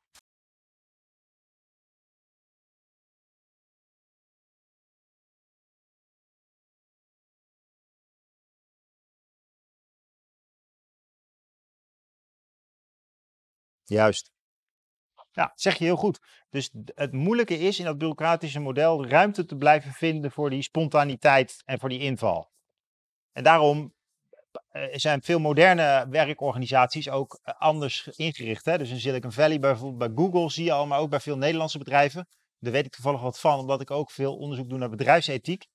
dan zie je al dagen vrij, die mensen zeker na corona, en dat ze gewoon zeggen, nou weet je, je doet iets voor het werk, maar in principe is deze dag van jou. En veel mensen die krijgen dan bijvoorbeeld, een, uh, die mogen dan studeren, bijvoorbeeld aan de VU, hè, op een vrije dag. Maar heel veel mensen mogen ook gewoon binnen het werk zeggen van, nou ga maar gewoon programmeren. Uh, ja, we gaan ervan uit dat je leuke dingen doet voor de organisatie. Dat is niet direct een doel. Dus dat is een van de manieren waarop er tegenwoordig op gereageerd wordt. Dus wat jij zegt, is in veel organisaties die, die best bureaucratisch zijn, wel al vertaald naar pogingen om spontaniteit terug, weer, terug te krijgen. Bijvoorbeeld door één dag in de week mensen dingen te laten doen die ze zelf willen. Ik dacht bij Google zelfs twee inmiddels. Um, nou, je kunt er dan verschillende woorden aan geven. Bijvoorbeeld dat hij zegt, ja, het heeft iets manisch. Dus je moet mensen enthousiast maken, uh, kunnen maken, dat mensen zich erkend voelen en dan komen die vondsten. Uh, en hij noemt het dan ook nog een genadegift. Nou, soms spreekt hij ons dan weer aan. Geachte aanwezigen, persoonlijkheid op wetenschappelijk gebied heeft alleen diegene die louter in dienst staat van de zaak. En trouwens, niet alleen op het gebied van de wetenschap is dit zo. We kennen geen grote kunstenaar die ooit iets anders gedaan zou hebben dan zijn zaak en zijn zaak alleen te dienen. Dat is nog wel weer heel interessant. Wij zijn geneigd om mensen heel erg als persoonlijkheid aan te spreken op het werken. Uh, hoe was je vakantie? Uh, uh, wat, zegt, wat geef jij er weer een leuke draai aan? past echt bij jou? Wat doe je het authentiek? enzovoort, enzovoort. En hij zegt eigenlijk van de persoonlijkheid, de, de ware persoonlijkheid is meer de belichaming van de werkvorm. Dat zijn toch andere dingen. Hè? Dus maak je werk persoonlijk of is het meer dat je de vorm beheerst en er nog een persoonlijke smaak aan geeft? Denk aan kunstenaars, vooral moderne kunstenaars zou ik wel willen grappen. Die uh, vooral vinden dat ze heel goed, heel goed kunst maken omdat ze zelf zo'n bijzonder karakter hebben. Hè? Dus, um, van die kunstenaars die ja, uh, gewoon heel graag kunstenaar willen zijn en authentiek willen zijn. Maar je vraagt je af, maar wat, wat is nou precies je creatie, weet je wel? Ik moet het bordje in het museum ernaast lezen om te kijken hoe jij omgaat met de lineariteit van, van het natuurgeweld. En daarmee iets wil zeggen over diversiteit. Als het grote onderdrukt in het Nederlandse landschap enzovoort. Dat soort teksten lees je denk, en dan zie je zo'n schilderij met vier van die lijnen. En denk je, oké, nou ik ben blij dat de toelichting erbij staat. Want uh, dat is dat iemand, die is niet, is die nou toegewijd aan de zaak of aan het verhaal en zichzelf in het verhaal? Dat zijn dan kritieken die je kan geven. Daar wijst hij nu op. Hè? Dus wetenschappers die zichzelf heel serieus nemen en dus zelf ook vast heel bijzonder worden. Maar wat leveren ze nou wetenschappelijk gezien? En dat is wel een kritiek ook op het beeldingsideaal. Het beeldingsideaal, dat ik zelf trouwens meer huldig dan Weber, dat mogen duidelijk zijn, is het belang van een brede, brede ontwikkeling die je ook persoonlijk uh, aandoet. Het schrijven van een scriptie over een onderwerp wat jou aangaat, zodat je extra gemotiveerd bent. Ik vind dat als docent belangrijk. Maar Weber zegt, eh, kijk uit hè Jelle, want het moet niet om jou gaan, het moet ook niet om je student gaan, die moet zich bekwamen in het schrijven van een scriptie. En hij moet niet te veel zijn eigen ei erin willen leggen, want het is geen dagboek, het is een scriptie.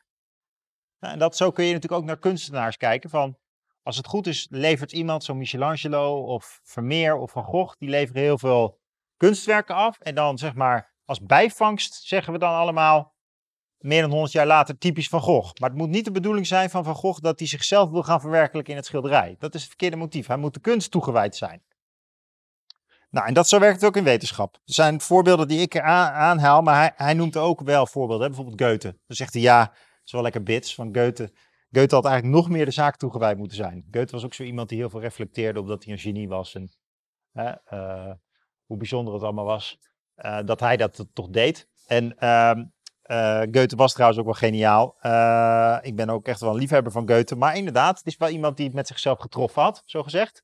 En hij suggereert hier toch sterk van dat had toch wel een tandje minder gekund. En wie weet was er dan ook nog wel meer kunst uit voortgevloeid. Uit deze man. Ja, de opmerking. Ja, we gaan even pauzeren. Uitstekend plan. Nou, dus net hebben we gezien dat een wetenschapper zich moet richten op de zaak. En dat dat eigenlijk ook al een, uh, een uh, handreiking is naar hoe je iemand zou willen zien functioneren binnen een uh, overheidsinstituut. En niet te veel op zichzelf, maar vooral op de zaak. En dat daar als een soort secundaire consequentie aan verbonden is dat iemand ook een persoonlijkheid kan ontwikkelen. Iemand werkt heel goed en dat verraadt ook op hem af. Maar er dus een andere volgorde dan dat je iemand als persoonlijkheid aan het stimuleren bent om bepaalde dingen te doen, omdat hij of zij of hen dat bij zichzelf in passen. Ehm, dan heeft hij wat vergelijkingen weer tussen kunst en wetenschap. Die zijn wel aardig. Dan zegt hij, ja kijk, het is niet zo dat kunst uh, beter is dan andere kunst. Je hebt een soort orde van grote kunstenaars, zeg maar. Even een praktisch voorbeeldje. Uh, bijvoorbeeld Mozart en Bach. Het is dan niet zo dat Mozart beter is dan Bach. Het is allebei een vervulling van de kunst. En je kan het in, in, een hiërarchische zin ook niet met elkaar vergelijken. En dan, nou, dat begrijpen wij in een bepaalde orde van uh, uh, tv-series ook. Dan kan je niet zeggen van, uh, nou bij sommigen wel, zeg maar, The Crown is wel echt beter dan Bridgerton. Maar, het is weer even sneer. Maar je,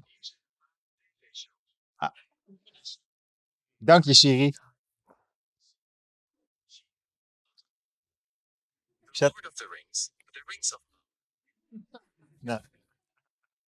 Dus kunstwerken kun je niet met elkaar vergelijken. Een kunstwerk dat werkelijk vervuld is, wordt nooit overtroffen en zal nooit verouderen. Nou ja, of, dat, uh, of alles de tand des tijds kan doorstaan, weten we niet. Maar we begrijpen in ieder geval wat hij bedoelt. Nou, in wetenschap, en daarom maakt hij het argument, is dat absoluut niet het geval. Wetenschap zou juist gebrand moeten zijn op innovatie. Daarentegen weet iedere wetenschapper dat wat hij heeft gepresteerd over 10, 20, 50 jaar verouderd is. Dat is het lot. Beter, dat is de zin van wetenschappelijk werk. Elke wetenschappelijke vervulling werpt nieuwe vragen op en wil overtroffen worden en wil verouderen. Nou, dit is een onderschrijving van een positivistisch wetenschapsmodel dat ik zelf niet kan billiken. Dus daarom lezen we hier ook Weber. Het is eigenlijk een verouderde, stoffige bestuurskundige. Maar ik denk juist dat er heel veel waarde in zit om te zien hoe die thema's toen al speelden. Dus hij is heel enthousiast over dat model van het laatste paper lezen. En wij weten inmiddels beter, althans ik weet beter. En dat doel is dus eigenlijk van wetenschap om achterhaald te worden. Nou, dan gaat hij verder. Dat heeft te maken met vooruitgang. Dus we intellectualiseren steeds verder. Is het dan zo dat wij ook slimmer zijn dan Max Weber of uh, wetenschappers die zelfs in een zeg maar premoderne cultuur opereerden? Pagina 19 zegt hij zelfs. Betekent het misschien dat wij tegenwoordig, bijvoorbeeld wij die met z'n allen hier in de zaal zitten, meer kennis bezitten over omstandigheden waarin we leven dan een trigger warning Indiaan of Hottentot? Nee, zegt hij dan. Wie met de tram reist, moderne uitvinding, tenminste als hij geen gespecialiseerd natuurkundige is, die heeft geen flauw idee hoe die tram dat doet of in beweging komt. Nou, ik denk ook aan mijn eigen computer en mezelf. Ik weet niet wat er onder de motorkap gebeurt. Ik ben blij dat het internet kan installeren. Velen van jullie zullen dat hebben. Dus uh, we begrijpen wel veel meer van bepaalde dingen ook omdat we gespecialiseerd zijn, begrijpen we dan meer van de wereld? Nou, dat valt wel erg tegen. Maar als we ons erin zouden willen verdiepen en het ook zouden beheersen, omdat we dat willen en in staat zijn om ons te beheersen, dan is dat natuurlijk wel zo dat we meer begrijpen van een bepaald domein dan men vroeger had. Want vroeger waren er nog allerlei verklaringen die eigenlijk erbij gesleept waren. dus bijvoorbeeld, ja, even de geesten goed stemmen, want we willen vanavond lekker koken. Tegenwoordig zouden we zeggen, nou, daar kom je wel van in een zekere, uh, hoe heet het ook alweer, uh, mindful houding. Nee, maar dat heeft verder geen consequenties op het eten. Er zijn er ook weer mensen op Instagram die denken dat dat ook zo is, maar die, die is een buitencategorie. Dus die magische middelen hebben we niet meer. En dan heel belangrijk, op pagina 20 zegt hij dat komt omdat wij in een ontoverende wereld leven. En dat is ook weer een heel belangrijk woord van uh, Max Weber. Hij zegt dat de moderniteit eigenlijk een proces van Entzauberung is. En onttovering betekent dat we de werkelijkheid steeds meer als feitelijk zijn gaan zien. Feiten die we specialistisch bestuderen. En waardoor we de wetmatigheden aan die feiten ontfutselen die die feiten uiteindelijk sturen. Wetenschap onttovert de wereld, maar eigenlijk de hele rationalisering. Dus de auto die onttovert ook het landschap. Want je zoeft zo naar Amersfoort over die snelweg en je bent helemaal niet meer bezig met het landschap. Je zit in je podcast. Weet je wel, dus de wereld is onttoverd. Je bent gewoon helemaal met je eigen preferenties en behoeftes bezig. Je luistert dit college. Achterbank zitten je kinderen die moeten zich stilhouden, want je bent aan het studeren. Dus de wereld is ontoverd. Er is geen samenhang meer. Je zit gewoon in je focus. Dus die vooruitgang is niet alleen de wetenschap, die zit ook in de manier van leven die gerationaliseerd is. Dan zegt hij, en dit is een cruciale scharnier in de argumentatie. Heeft deze vooruitgang, waar de wetenschap onderdeel en motor van is, dus de vooruitgang die ook leidt tot de technologische revolutie, die ook impliceert dat we uh, smartphones hebben, die vooruitgang die we zien vanaf de jaren van de periode van de verlichting, dus de hele industriële revolutie geldt daar ook, is daar ook onderdeel van. Heeft deze vooruitgang, waar de wetenschap onderdeel en motor van is, enige zin? Een zin als synoniem van betekenis, enige betekenis die boven het puur praktisch en technisch uitstijgt. Deze vraag wordt het meest principieel opgeworpen in de werken van Donderslag, Paukenslag, Leo Tolstoy dan haalt hij opeens een schrijver aan. En niet de minste, hè, dus Lev, of zegt hij eigenlijk, Lev Tolstoy geldt hè, als een van de twee goden aan het Russisch firmament. Je hebt Dostoevsky en Tolstoy. Um, die, waarvan, waarvan men dan zegt dat zijn de grootste schrijvers, in ieder geval van de 19e eeuw, maar misschien wel van het hele universum. En het waren ook nog Russen.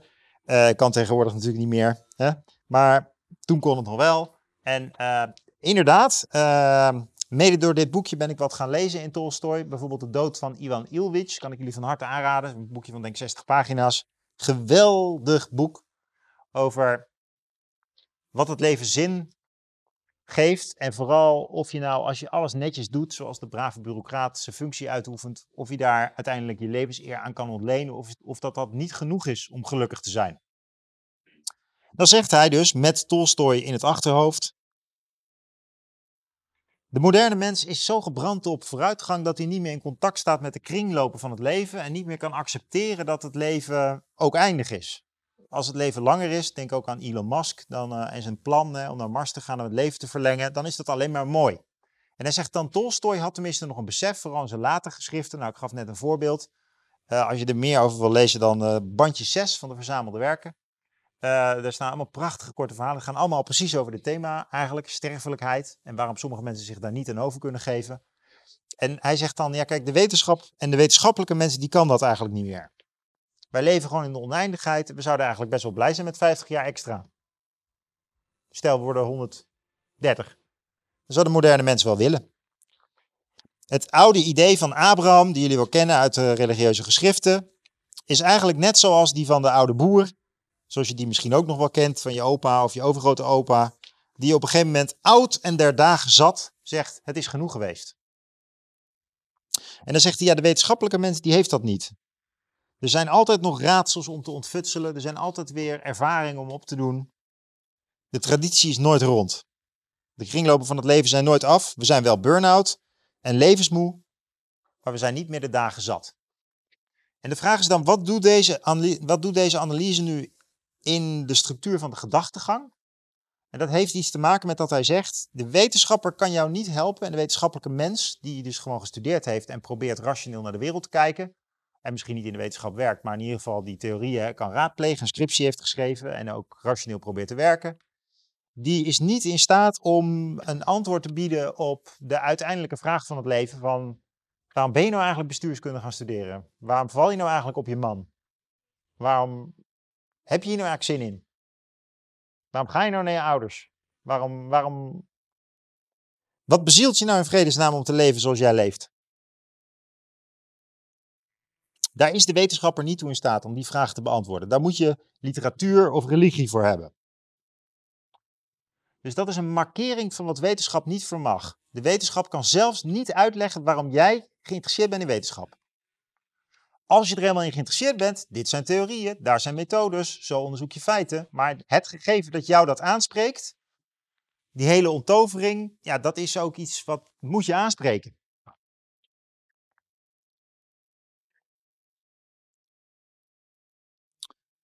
Nou, dan gaat hij, uh, we komen hier straks op verder, uh, op terug. Uh, dus dan wordt de analyse weer even geparkeerd. En dan gaat hij weer, neemt hij een andere afslag. Dan gaat hij in op de geschiedenis van wetenschap. En dan zegt hij ja, Um, eigenlijk zijn er twee historische momenten in de wetenschap die verklaren waarom we nu die onttovering doormaken. En die onttovering is bijvoorbeeld in de wetenschap gewoon helemaal um, bijvoorbeeld heel veel, uh, zeker jonge jongens, die hebben dan ADHD hè, of ADD. Ik, ik trek het voorbeeld even uit de lucht, dus uh, even op hoofdlijn, ja. Dan kun je daar natuurlijk helemaal, je kan er gewoon de koelkast omheen bouwen in een laboratorium. En dan ga je kijken in iemands hersenen van, nou, wat is het, waarom is iemand zenuwachtig? Waarom kan iemand zich niet concentreren? En um, je gaat bijvoorbeeld niet in op, als je zo specialiseert, als psycholoog ga je bijvoorbeeld niet in op van, nou ja, oké, het is wel toevallig dat al die jongens ADHD hebben en dat ze ook uh, precies allemaal eh, ADHD kregen toen de smartphone ook geïntroduceerd werd. Dus misschien hangt dat met elkaar samen, weet je wel, een sociologisch feit dat samenhangt met een psychisch feit. Dus ze zijn eigenlijk zenuwachtig geworden in hun karakter van Facebook, zou je kunnen zeggen. Maar dat ziet de psycholoog niet, want de psycholoog die kijkt liever naar psychische constanten en daar hoort een smartphone cultuur, die hoort daar niet bij. Uh, maar je kunt nog verder gaan. Je kan ook zeggen van, nou, het is wel opvallend. Dat heeft ook wel iets te maken met een zinperspectief. dus uh, dat die jongens ook tijdens het eten gewoon nog naar een scherm kijken. Dat er geen andere verbeeldingskracht meer in dan, is dan gaming. Dat heeft ook iets te maken met dat er geen geloof meer is. Dat er geen, ja, de wereld is onttoverd. En papa en mama zeggen ook gewoon, nou ja, als jij lekker uh, wil gamen, moet je gamen, weet je wel. En als je er zenuwachtig van wordt, ja, dan is er misschien iets mis met jou. Maar dan gaan we dat onderzoeken met de dokter. En die komen niet op het idee van dat zoiets minder voorkomt in een heel geritualiseerd leven met veel discipline.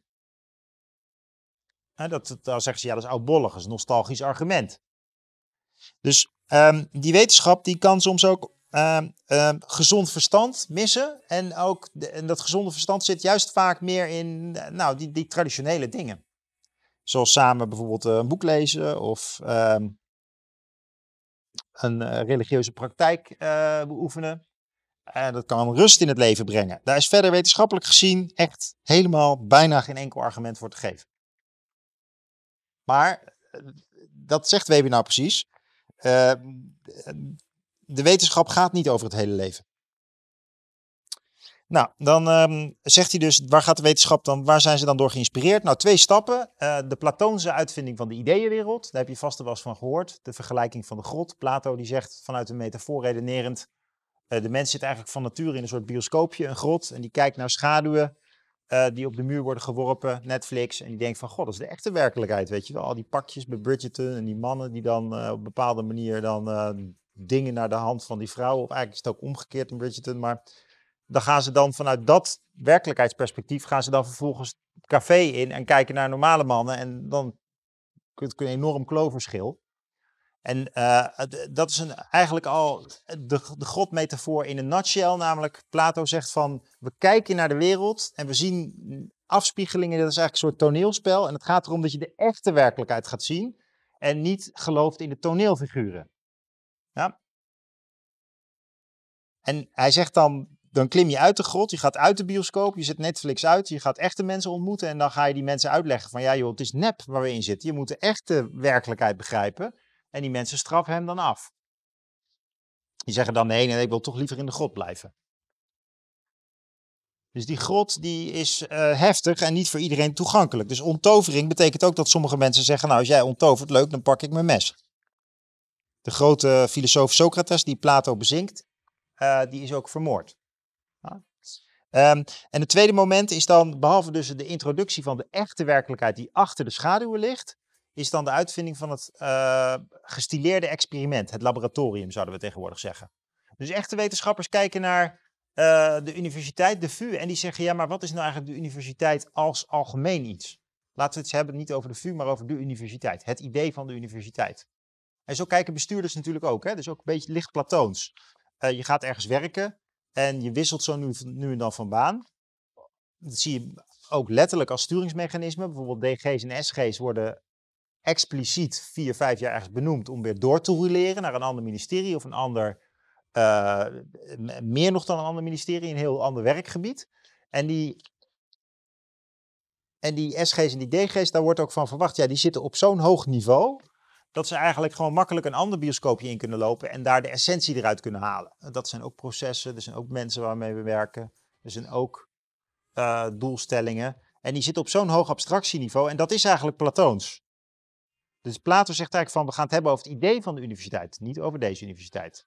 We gaan het hebben over het idee van rechtvaardigheid, maar nu op een ander departement. En jij gaat het doen. Je hebt het net bij asielzaken gedaan, dus nou, dan gaan we nu uh, gewoon bij openbare orde verder.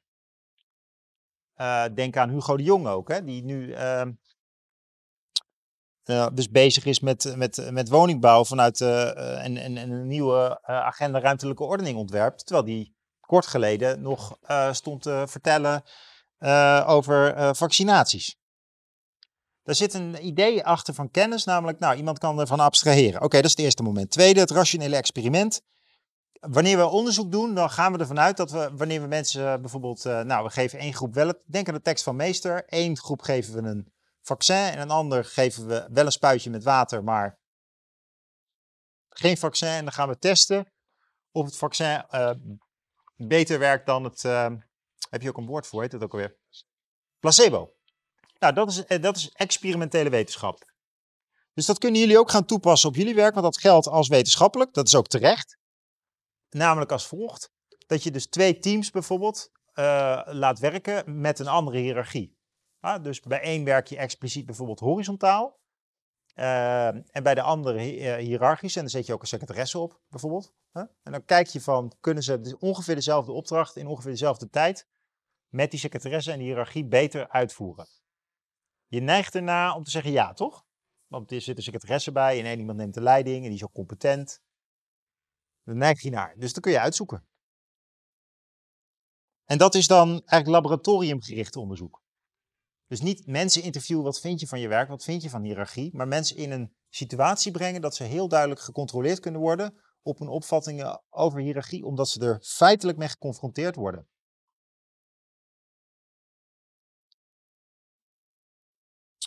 Um, Oké, okay, gaan we door. Dus dat is dan wat die onttovering in de gedaante van wetenschap doet.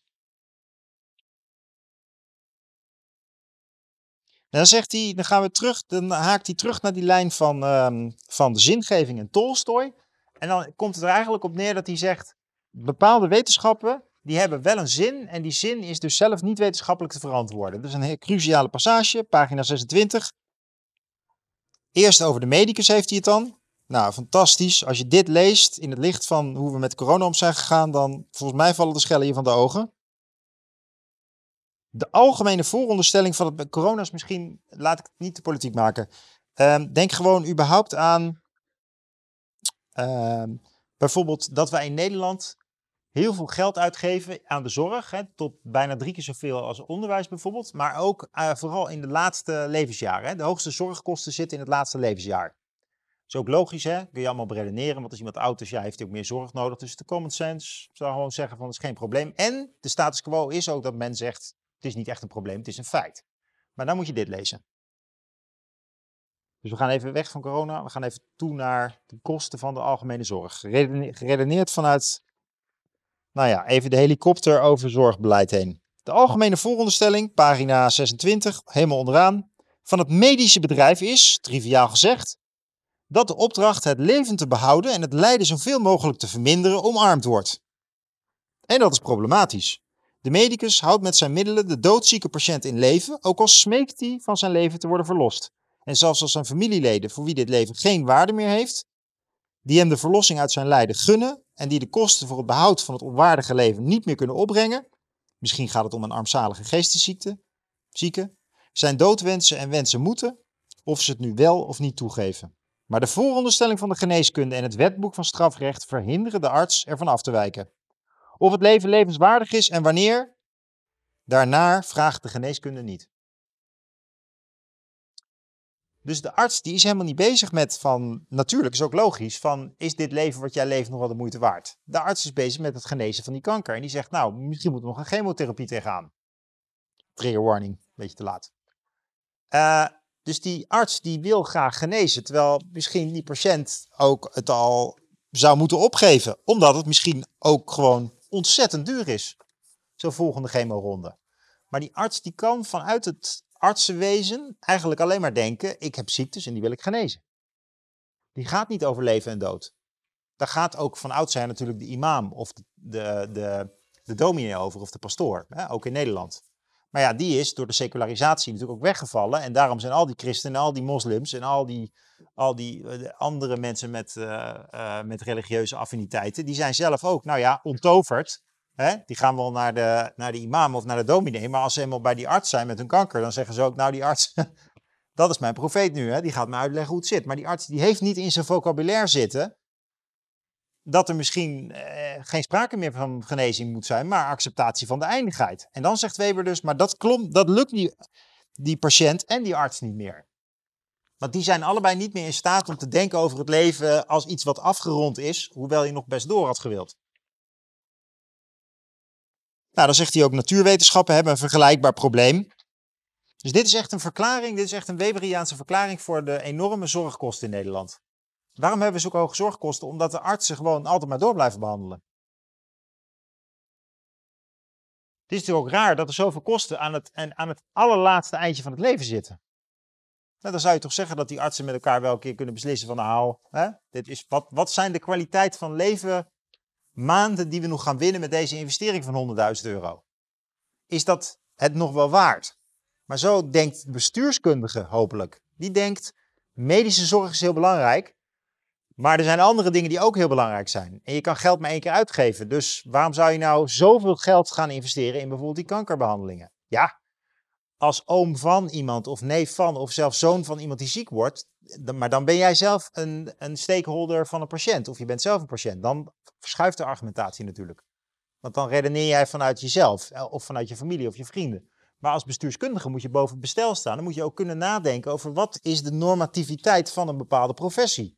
En veroorzaakt die niet, net als dat nieuw public management inhoudelijke en financiële gevolgen heeft, veroorzaakt ook zo'n heel sterk professioneel ethos niet enorme maatschappelijke kosten.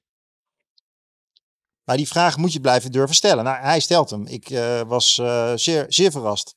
En dat doet hij ook bij andere wetenschappen, bijvoorbeeld bij de natuurwetenschappen. Dan zegt hij: alle natuurwetenschappen geven ons antwoord op de vraag wat we dienen te doen als we het leven technisch willen beheersen. Maar of we het technisch moeten en willen beheersen en of dat duidelijk wel zin heeft, dat laten ze volledig in het midden. Of ze gaan er met, oog, met het oog van de praktijk vanuit. Moet ik ook een beetje denken aan mijn kinderen en uh, de kinderen daar in de klas. Van hoe sommige, hoe sommige ouders ook heel doodserieus met, uh, met de opvoeding van hun kinderen omgaan. Waardoor eigenlijk, weet je, die Tiger Moms, ik weet niet of je dat kent, maar dan, ja, sta ik er eens bij te kijken en denk, come on, ik snap ook wel dat het inderdaad het beste is om nu uh, ook nog uh, een bepaalde taalles extra te doen. Dan is inderdaad, straks zitten ze dan bij het koor. Maar wat is dan. Wat blijft er dan nog over van gewoon kind zijn? Maar als je het leven technisch wil beheersen, geldt ook voor studenten. Hè? Het zal voor jullie minder zijn, want jullie zijn masterstudenten. Maar zeker als je dan spreekt met bachelorstudenten die dan vertellen over hun cv en wat ze dan allemaal wel niet willen doen. Dan denk ik ook, joh, ga gewoon studeren, geniet ervan. Hou op over je cv, want eh, niemand neemt jouw cv over vijf jaar serieus. Het zijn allemaal opgeblazen verhalen. En ondertussen nemen ze het heel serieus, zetten, zetten ze ook heel veel werk, hebben ze heel veel bijbaantjes. Het is allemaal technisch optimaliseren van je studententijd. Dat snap ik ook wel, maar er gaat natuurlijk ook iets verloren. Hè? En dat is volgens mij waar het hier over heeft. Dus je kan dat soort dingen technisch beheersen. En dat geldt ook op het werk, maar wat is de prijs? En wat is uiteindelijk de zin er nog van? Als je straks helemaal perfect geoptimaliseerd werkt en echt gesolliciteerd. Nou ja, sommige mensen doen het, dus ik bedoel het ook niet zo normerend, maar meer als vragen. Nou, dan zegt hij het ook over het recht. Hè? Dus met andere woorden, het recht in welk geval bepaalde rechtsregels en bepaalde methoden van hun duiding als bindend worden erkend. De vraag of er recht moet zijn en of we uitgerekend deze regels moeten opstellen, beantwoordt ze niet.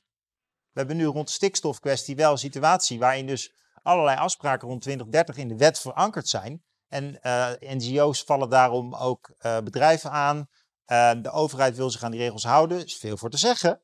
Maar je krijgt straks wel dus een politiek waar men zegt van ja, maar de regels kunnen we niet meer veranderen. De rechter, ja, die spreekt gewoon zich uit over de wet. Die past de wet toe. Maar als die wet natuurlijk wel als haaks op de werkelijkheid komt te staan en heel veel sociale onrust veroorzaakt, dan kun je wel weer gaan afvragen van ja, kijk, die rechter gaat over het recht. En het recht ontstaat vanuit de politiek. Maar eh, als vervolgens zich heel veel mensen daarvan gaan vervreemden en niet meer geloven in de rechtsstaat, is er dan niet iets raars aan de hand. Dus de zin van het recht overstijgt toch ook weer het recht. En dat verwijst dus toch naar, uh, in deze gevallen, van ja, de bestuurder die boven in de universiteit zit en die moet nadenken, de bestuurder die boven in het ziekenhuis zit en die moet nadenken over wat, waar zijn we nou aan het doen? Wat zijn de gevolgen van onze principes, van onze bekostigingsstelsels?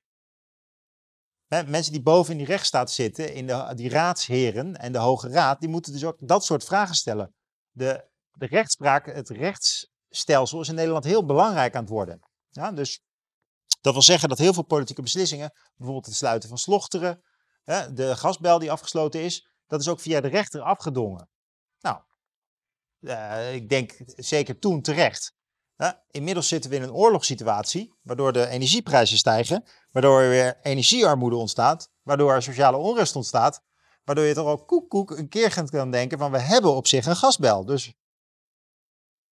we kunnen overwegen om in ieder geval, als de prijzen nog hoger uh, worden, is te onderhandelen of we misschien toch die Groningers kunnen compenseren en dat gas dan de Nederlandse economie in kunnen sturen, waardoor uh, die inflatie weer een beetje in de handen wordt gehouden. Dat zijn allemaal normatieve beslissingen, allemaal politieke thema's die ik nu bespreek. Maar dat kan eigenlijk niet, want ja, het is eigenlijk al in de wet verankerd dat die dicht is.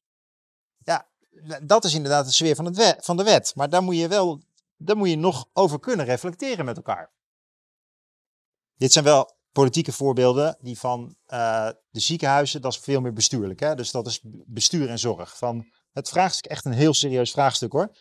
Uh, de kosten die stijgen in de zorg. En de, in de mate waarin dat echt te maken heeft met dat mensen dus helemaal aan het eind van hun leven dus nog, zo, nog zoveel uh, uh, medische behandelingen vragen. Dat is, veel, dat is iets minder een politiek en veel meer een bestuur- en zorgdossier. Dus daar een mooi thema om een scriptie over te schrijven. Als je dat boeiend vindt. Dan ga je bestuurders interviewen en dan ga je gewoon vragen van wat vinden jullie ervan? Ik heb dit gelezen, ik heb dit bij Weber gelezen, een rapport erover verschenen, ben er bezorgd over, ik kom graag praten. Dat is echt zo'n thema. Sommige studenten vragen zich wel eens af van, heb je een scriptiethema dat ik echt met machtige mensen kan praten? Dit is nou zo'n thema. Je hebt ook wel thema's, dan moet, uh, ik ben ook helemaal niet voor dat je met machtige mensen per se wilt praten. Het is juist ook leuk om naar de werkvloer te gaan. En te kijken van hoe pakt een digitaliseringstraject uit en hoe kan je dat verbeteren. is ook een mooi thema, maar dit is nou echt zo'n bestuursthema.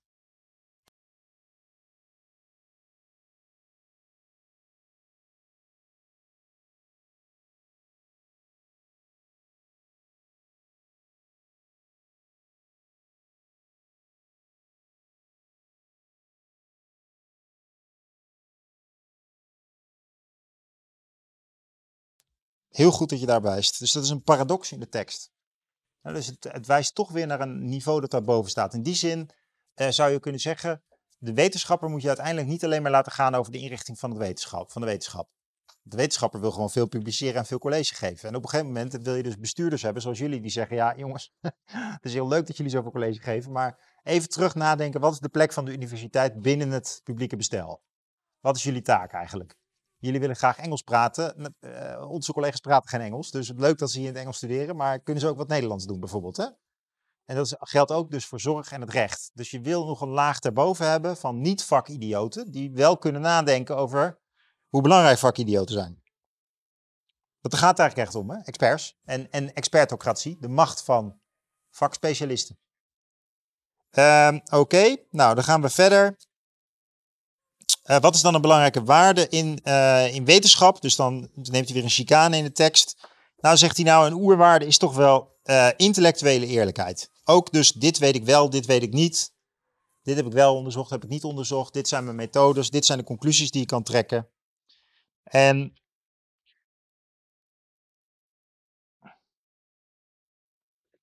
Nou, ik moet ook een paar dingetjes overslaan omwille van de tijd, want ik wil het nog wel afronden. En dat vindt hij ook een morele prestatie. Dat de wetenschapper in staat is om te zeggen wat hij wel en niet weet. En dat is wel heel belangrijk. Dus de wetenschapper die kan wel een pleidooi houden voor de groei van de faculteit of voor een nieuw onderzoeksfonds, maar is wat minder in staat om aan te geven ja, wat nou in de grand scheme of things het belang van zijn onderzoek is. En het is een morele prestatie om dat eerlijk te zeggen.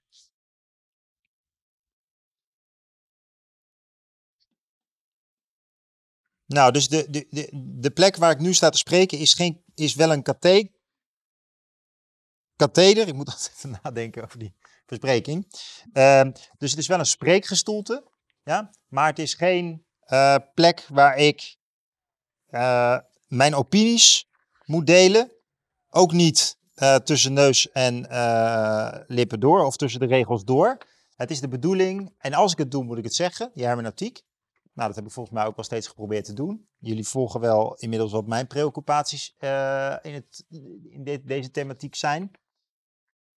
Het is de bedoeling dus dat, dat een wetenschapper zijn uh, spreekruimte inzet als wetenschapper en niet als idealist. Niet als activist, niet als moralist, niet als iemand met een politieke agenda. Dan moet je niet voor bij de wetenschap zijn. Dus Weber spreekt deze lezing uit aan het einde van de Eerste Wereldoorlog. De boel zou helemaal ten onder. Mensen kijken ook ten einde raad. Uh, kijken ze naar hem zo van, kun jij ons niet vertellen welke richting we op moeten met dit land? En dan is hij eigenlijk terug, heel terughoudend in wat hij kan doen. Komt hij met een vrij droog verhaal over thema's die nu heel erg spelen en toen een stuk minder speelden eigenlijk. Over die rol van de artsen bijvoorbeeld. Want hij wil geen levensoriëntatie geven. Dan moet je maar Tolstoy lezen. En als mensen dus gaan krabben over zijn argument, dan zegt hij, nou kijk nou eens natuurwetenschappen. Die kunnen je wel helpen dingen mechanisch te analyseren. Maar waarom zou je het leven zoals de opvoeding van je kind mechanisch organiseren? Oké, dan ben je eigenlijk alweer. Dus de wetenschap is goed in het stellen van de voorlaatste vragen. Als je ongeveer weet wat je wil weten, zeker als buitenstaander, dan heb je er heel veel aan. Maar het waarom, van waarom jij dingen wil weten, dat, is daar, eh, daar, dat heeft de wetenschap niet. En dat hebben religies en tot op zekere hoogte professionals wel. Waar bijvoorbeeld uh, de verpleegkundigen die zeggen, ja maar het gaat toch om gezondheid? Waarom, waarom zijn we hier nou rationeler aan het organiseren? Het moet om de gezondheid van onze patiënten gaan. Dus die heeft een antwoord op het waarom.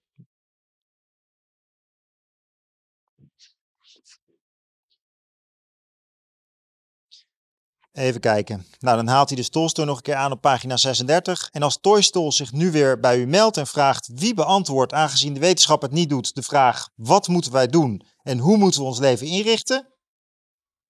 Of in de door ons gebruikte beeldspraak, welke van de ons bekende, met elkaar strijdende goden moeten we dienen of misschien wel een heel andere? En wie is dat dan?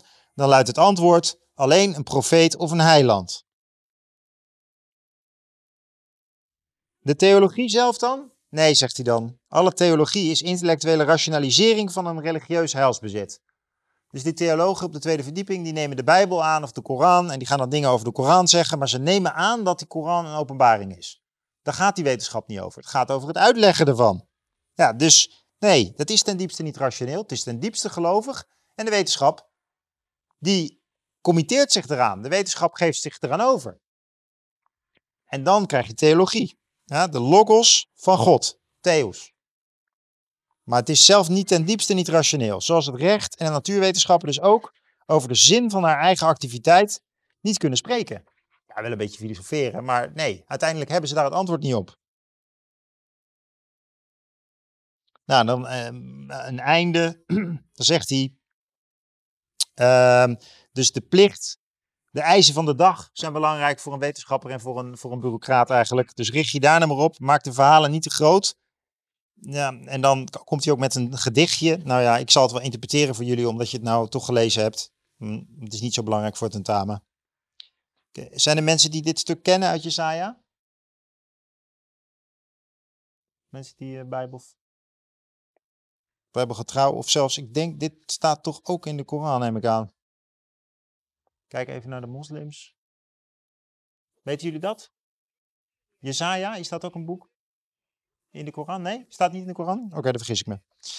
Um, dus men roept mij uit hier, wachter, hoe ver is de nacht? Wachter, hoe ver is de nacht? En de wachter, dat is eigenlijk de profeet.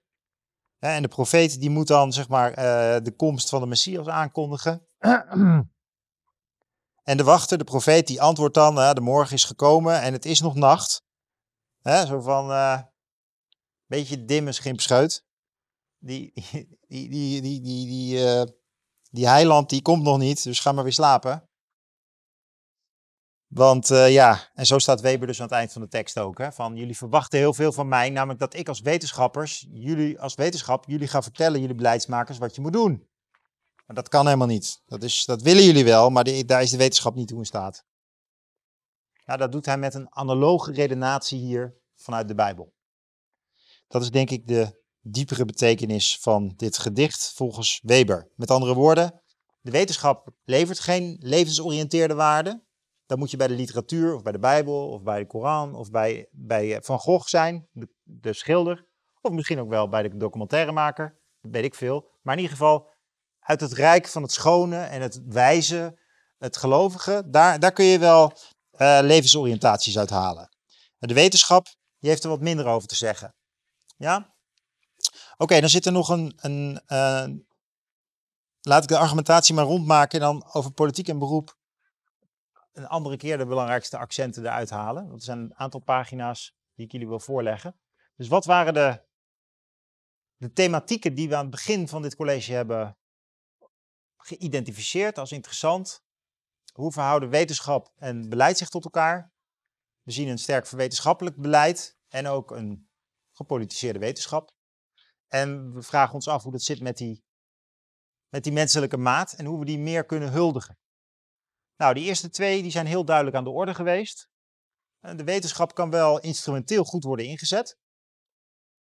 Maar als je bijvoorbeeld kijkt naar coronabeleid, dat de wetenschap zelf, dat het RIVM, dat een bepaald team, een expertteam, outbreak management team, dus beleid gaat adviseren, dan kun je wel de vraag stellen van, oké, met Weber, dat, maar heb je niet nog beleidsmakers nodig die dat dan zelf weer interpreteren? Nou, dat was trouwens ook de facto zo. Hè? Dus het Outbreak Management Team adviseerde Rutte. Maar Rutte die nam die adviezen vaak één op één over. En wat er dan dus gebeurt, is dat het perspectief van de viroloog, die graag wil genezen en die graag wil voorkomen dat die virussen niet overspringen, dat zit ingebakken in zijn vakgebied. Dat is het beginpunt. Hij denkt niet na over de zin daarvan. Hè? Of het denkt wel over na, maar het is niet onderdeel van, de, van, zijn, van zijn ambachtschap. Als zo iemand dus gaat adviseren voor beleid, dan krijg je dus inderdaad dat een viroloog gaat beslissen over de publieke inrichting. En dat is dan een categoriefout met Weber gesproken. Het is namelijk zo dat zo iemand over bepaalde feiten heel veel weet, maar hoe je die feiten moet interpreteren in het licht van meerdere waarden, behalve dus de waarde gezondheid, ook bijvoorbeeld de waarde onderwijs, ja, of uh, de waarde openbare orde en publieke rust. Je wil dus de wetenschappelijke feiten normatief kunnen evalueren. Dat is wat een bestuurskundige volgens mij ook moet kunnen doen. Integreren. Verschillende feiten, waarden, oplossingsrichtingen. Denk ook aan het stikstofdossier. Wat is stikstof? Hoe waarderen we stikstof? Nou, in het licht van die Natura 2000 gebieden vrij serieus. En wat zijn de oplossingsrichtingen? Hoe zou je die stikstofreductie kunnen nastreven? Hoe zou je dat via andere wegen nog kunnen doen? Dat zou op de gesprekstafel moeten liggen. Dat is besturen. Maar als je dus vanuit de wetenschap gaat redeneren, dan de wetenschap definieert die discussie weg. Dus de wetenschap heeft wel echt een gevaar van intellectuele eenzijdigheid. Eh, is dat dan tegen de wetenschap, wat Weber dan zegt? Absoluut niet.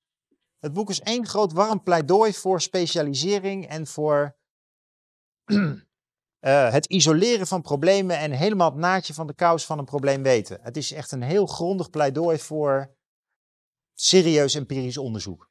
In de inhoud. Qua vorm niet. Hè? Dat is de paradox van de tekst. Het is een eloquente tekst die Goethe aanhaalt, die met Tolstoy aan de slag gaat. Het is een lezingtekst. Het is geen wetenschappelijke tekst. Maar de inhoud is wel wetenschappelijk. Hij had geen één echte empirische theorie aan. Maar hij pleit er wel voor. Dus hij weet heel goed wie zijn publiek is. Dat zijn die studenten die in hun vrije tijd dat café bezoeken en toegesproken moeten worden. Maar die, dat inzicht is dus als volgt. Dus de, de, de bestuurskunde volgens mij, en Weber steunt mij hierin denk ik, moet dus zelf een integrale afweging kunnen maken van wat wetenschap en input, input levert. En dan heb je eigenlijk wetenschap op zijn best. Oké, dat was topos 1. Nou, 2. Hoe kijken we naar idealen in de wetenschap zelf? Een meer emancip uh, meer emancipatie in de wereld. Meer duurzame wereld. Een wereld die uh, een, uh, met oorlogen die we gaan winnen. Je, je kan donderop zeggen dat er nu weer meer proefschriften over krijgskunde worden geschreven. Ja, als die oorlog nog even aanhoudt, dan krijg je ook gewoon nieuwe faculteiten waarin mensen dat gaan, nieuwe specialisten, die weer gaan bestuderen hoe je, hoe je de defensie kan opbouwen. Nou, is toch ook veel voor te zeggen.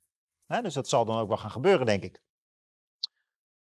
Maar kijk uit. Dus eh, Weber zegt wel van, eigenlijk zou het moeten gaan om waarheidsvinding, via experimenten.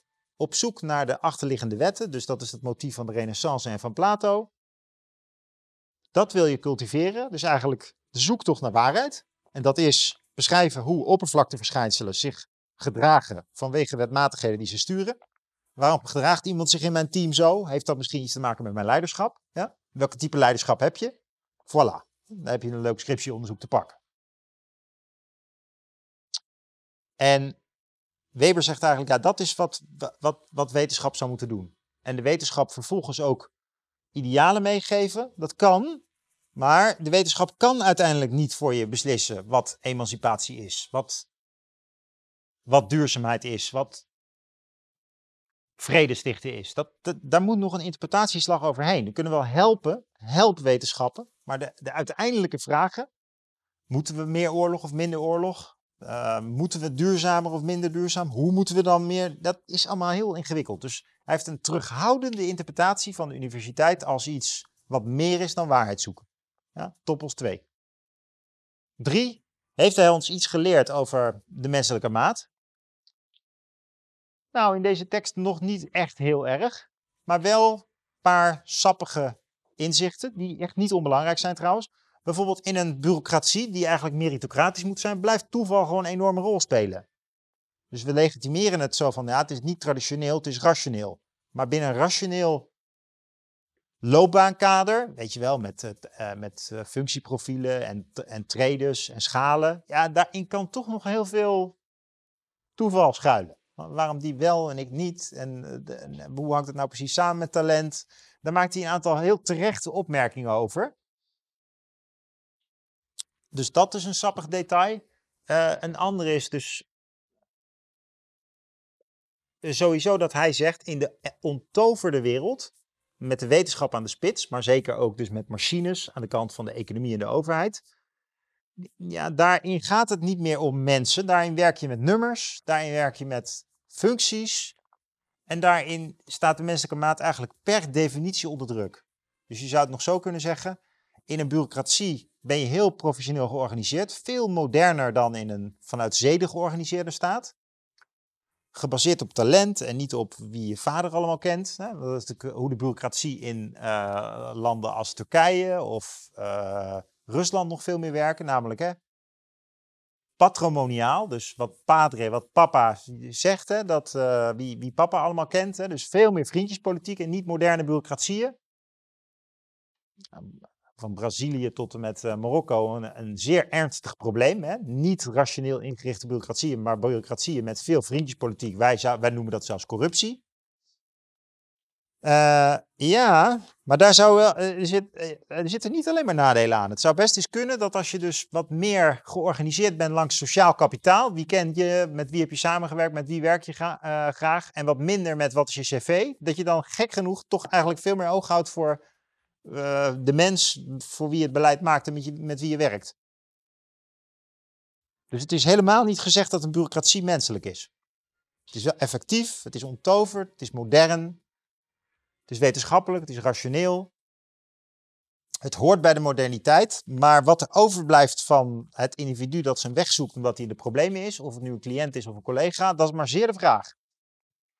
Of daar iets van overblijft. Dus de bureaucratie is ook een machine. Daar heeft hij ook een woord voor, namelijk de iron cage. Uh, de ijzeren kooi. Staalgehäuser. Het stalige huis. Hij zegt eigenlijk dat uh, de moderne tijd waarin mensen dus wetenschap als beroep kiezen, daar, uh, daar heerst een zekere kilte. Nou, en dat uh, kennen we denk ik allemaal wel van uh, teamdagen of zo op het werk. Dat je denkt van jeetje, wat heb ik veel collega's. Of wat is het eten hier gestandaardiseerd. En wat zijn er eigenlijk weinig uitzonderingen mogelijk binnen het instituut. En die kilte die je kan overvallen op een station. Dat je denkt van mijn hemel, al deze mensen gaan met de trein naar Rotterdam. Hoe is het mogelijk dat we zo geanonimiseerd leven? Dat al deze mensen allemaal beroepen hebben. Dat wat je kan overvallen. Dat is ook precies wat hij bedoelt met, dat, met die ijzeren kooi. Dus uh, voor hem is die kille universiteit die zich specialiseert, dat is niet een soort iets waar hij heel blij van wordt hoor. Dat is iets ambivalents. Dus daarom schrijft hij ook een, een begeesterend essay, omdat dat ook nog nodig is. En hij schrijft ook over charisma, het belang dat je collega's dus jou kunnen motiveren, jouw energie kunnen geven. En niet alleen maar kennisoverdracht op college, maar ook hopelijk een beetje zo van, dit is gaaf, gaat het lezen en energie geven als docent en als student terug. Dat, dat, dat is dus nodig, want anders kom je in een stalen kooi waarin je theorieën met elkaar aan bespreken bent, die dus je niet verder helpen wanneer je nadenkt over, ja, maar wanneer, waarom zou ik dit nou toepassen? Dus die kant wil hij wel inbrengen, bijvoorbeeld in de vorm van zijn geschrift, in de voorbeelden die hij aanhaalt.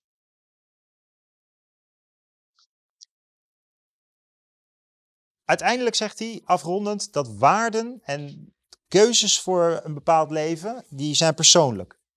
Dus voor hem is het ook heel moeilijk om als bestuurder rekening te houden met waarden. Die zijn persoonlijk. We delen de feiten en de waarden zijn gefragmenteerd. Ja, zeker na de secularisatie, tenzij je in een bepaalde bubbel zit. Of het nu een christelijke, een humanistische, een islamitische of uh, een bepaalde politieke bubbel is. De, het waardeprofiel is behoorlijk poreus en versplinterd in Nederland. Ja, geïndividualiseerd. En dat zegt Weber al. Ten diepste zijn waarden individueel. Dat zegt hij. Niet in deze tekst, maar het zit wel in de, in de argumentatiegang. Als je die gedachte kent, zit het erin. En dat is wel uh, pijnlijk. En ik weet ook niet of dat helemaal klopt aan Weber. Ik denk zelf wel eens van ja, misschien dat er toch meer redenen zijn om uh, waarden met vrienden of met werk te kunnen blijven identificeren. En niet te denken alsof dat allemaal maar subjectief is. En dat je dus met andere woorden zelf wat moet maken van het kille leven in het systeem waarin je werkt. Uh, dat lijkt toch Webers positie te zijn. Terwijl ik dan denk, nou, volgens mij de taal die hij zelf spreekt, die getuigt al van een bepaalde praktijk die hij met anderen deelt. Bepaalde manier van uh, zijn kennis overdragen. En dat zie je toch, neem ik aan, ook in andere instituten wel. Dus er blijft een sfeer van moraal wel over, denk ik, of mores, om tegenwicht te bieden tegen die ijzeren kooi van de ontoverende wetenschap. Ik dank jullie aandacht. Ik zie jullie vrijdag.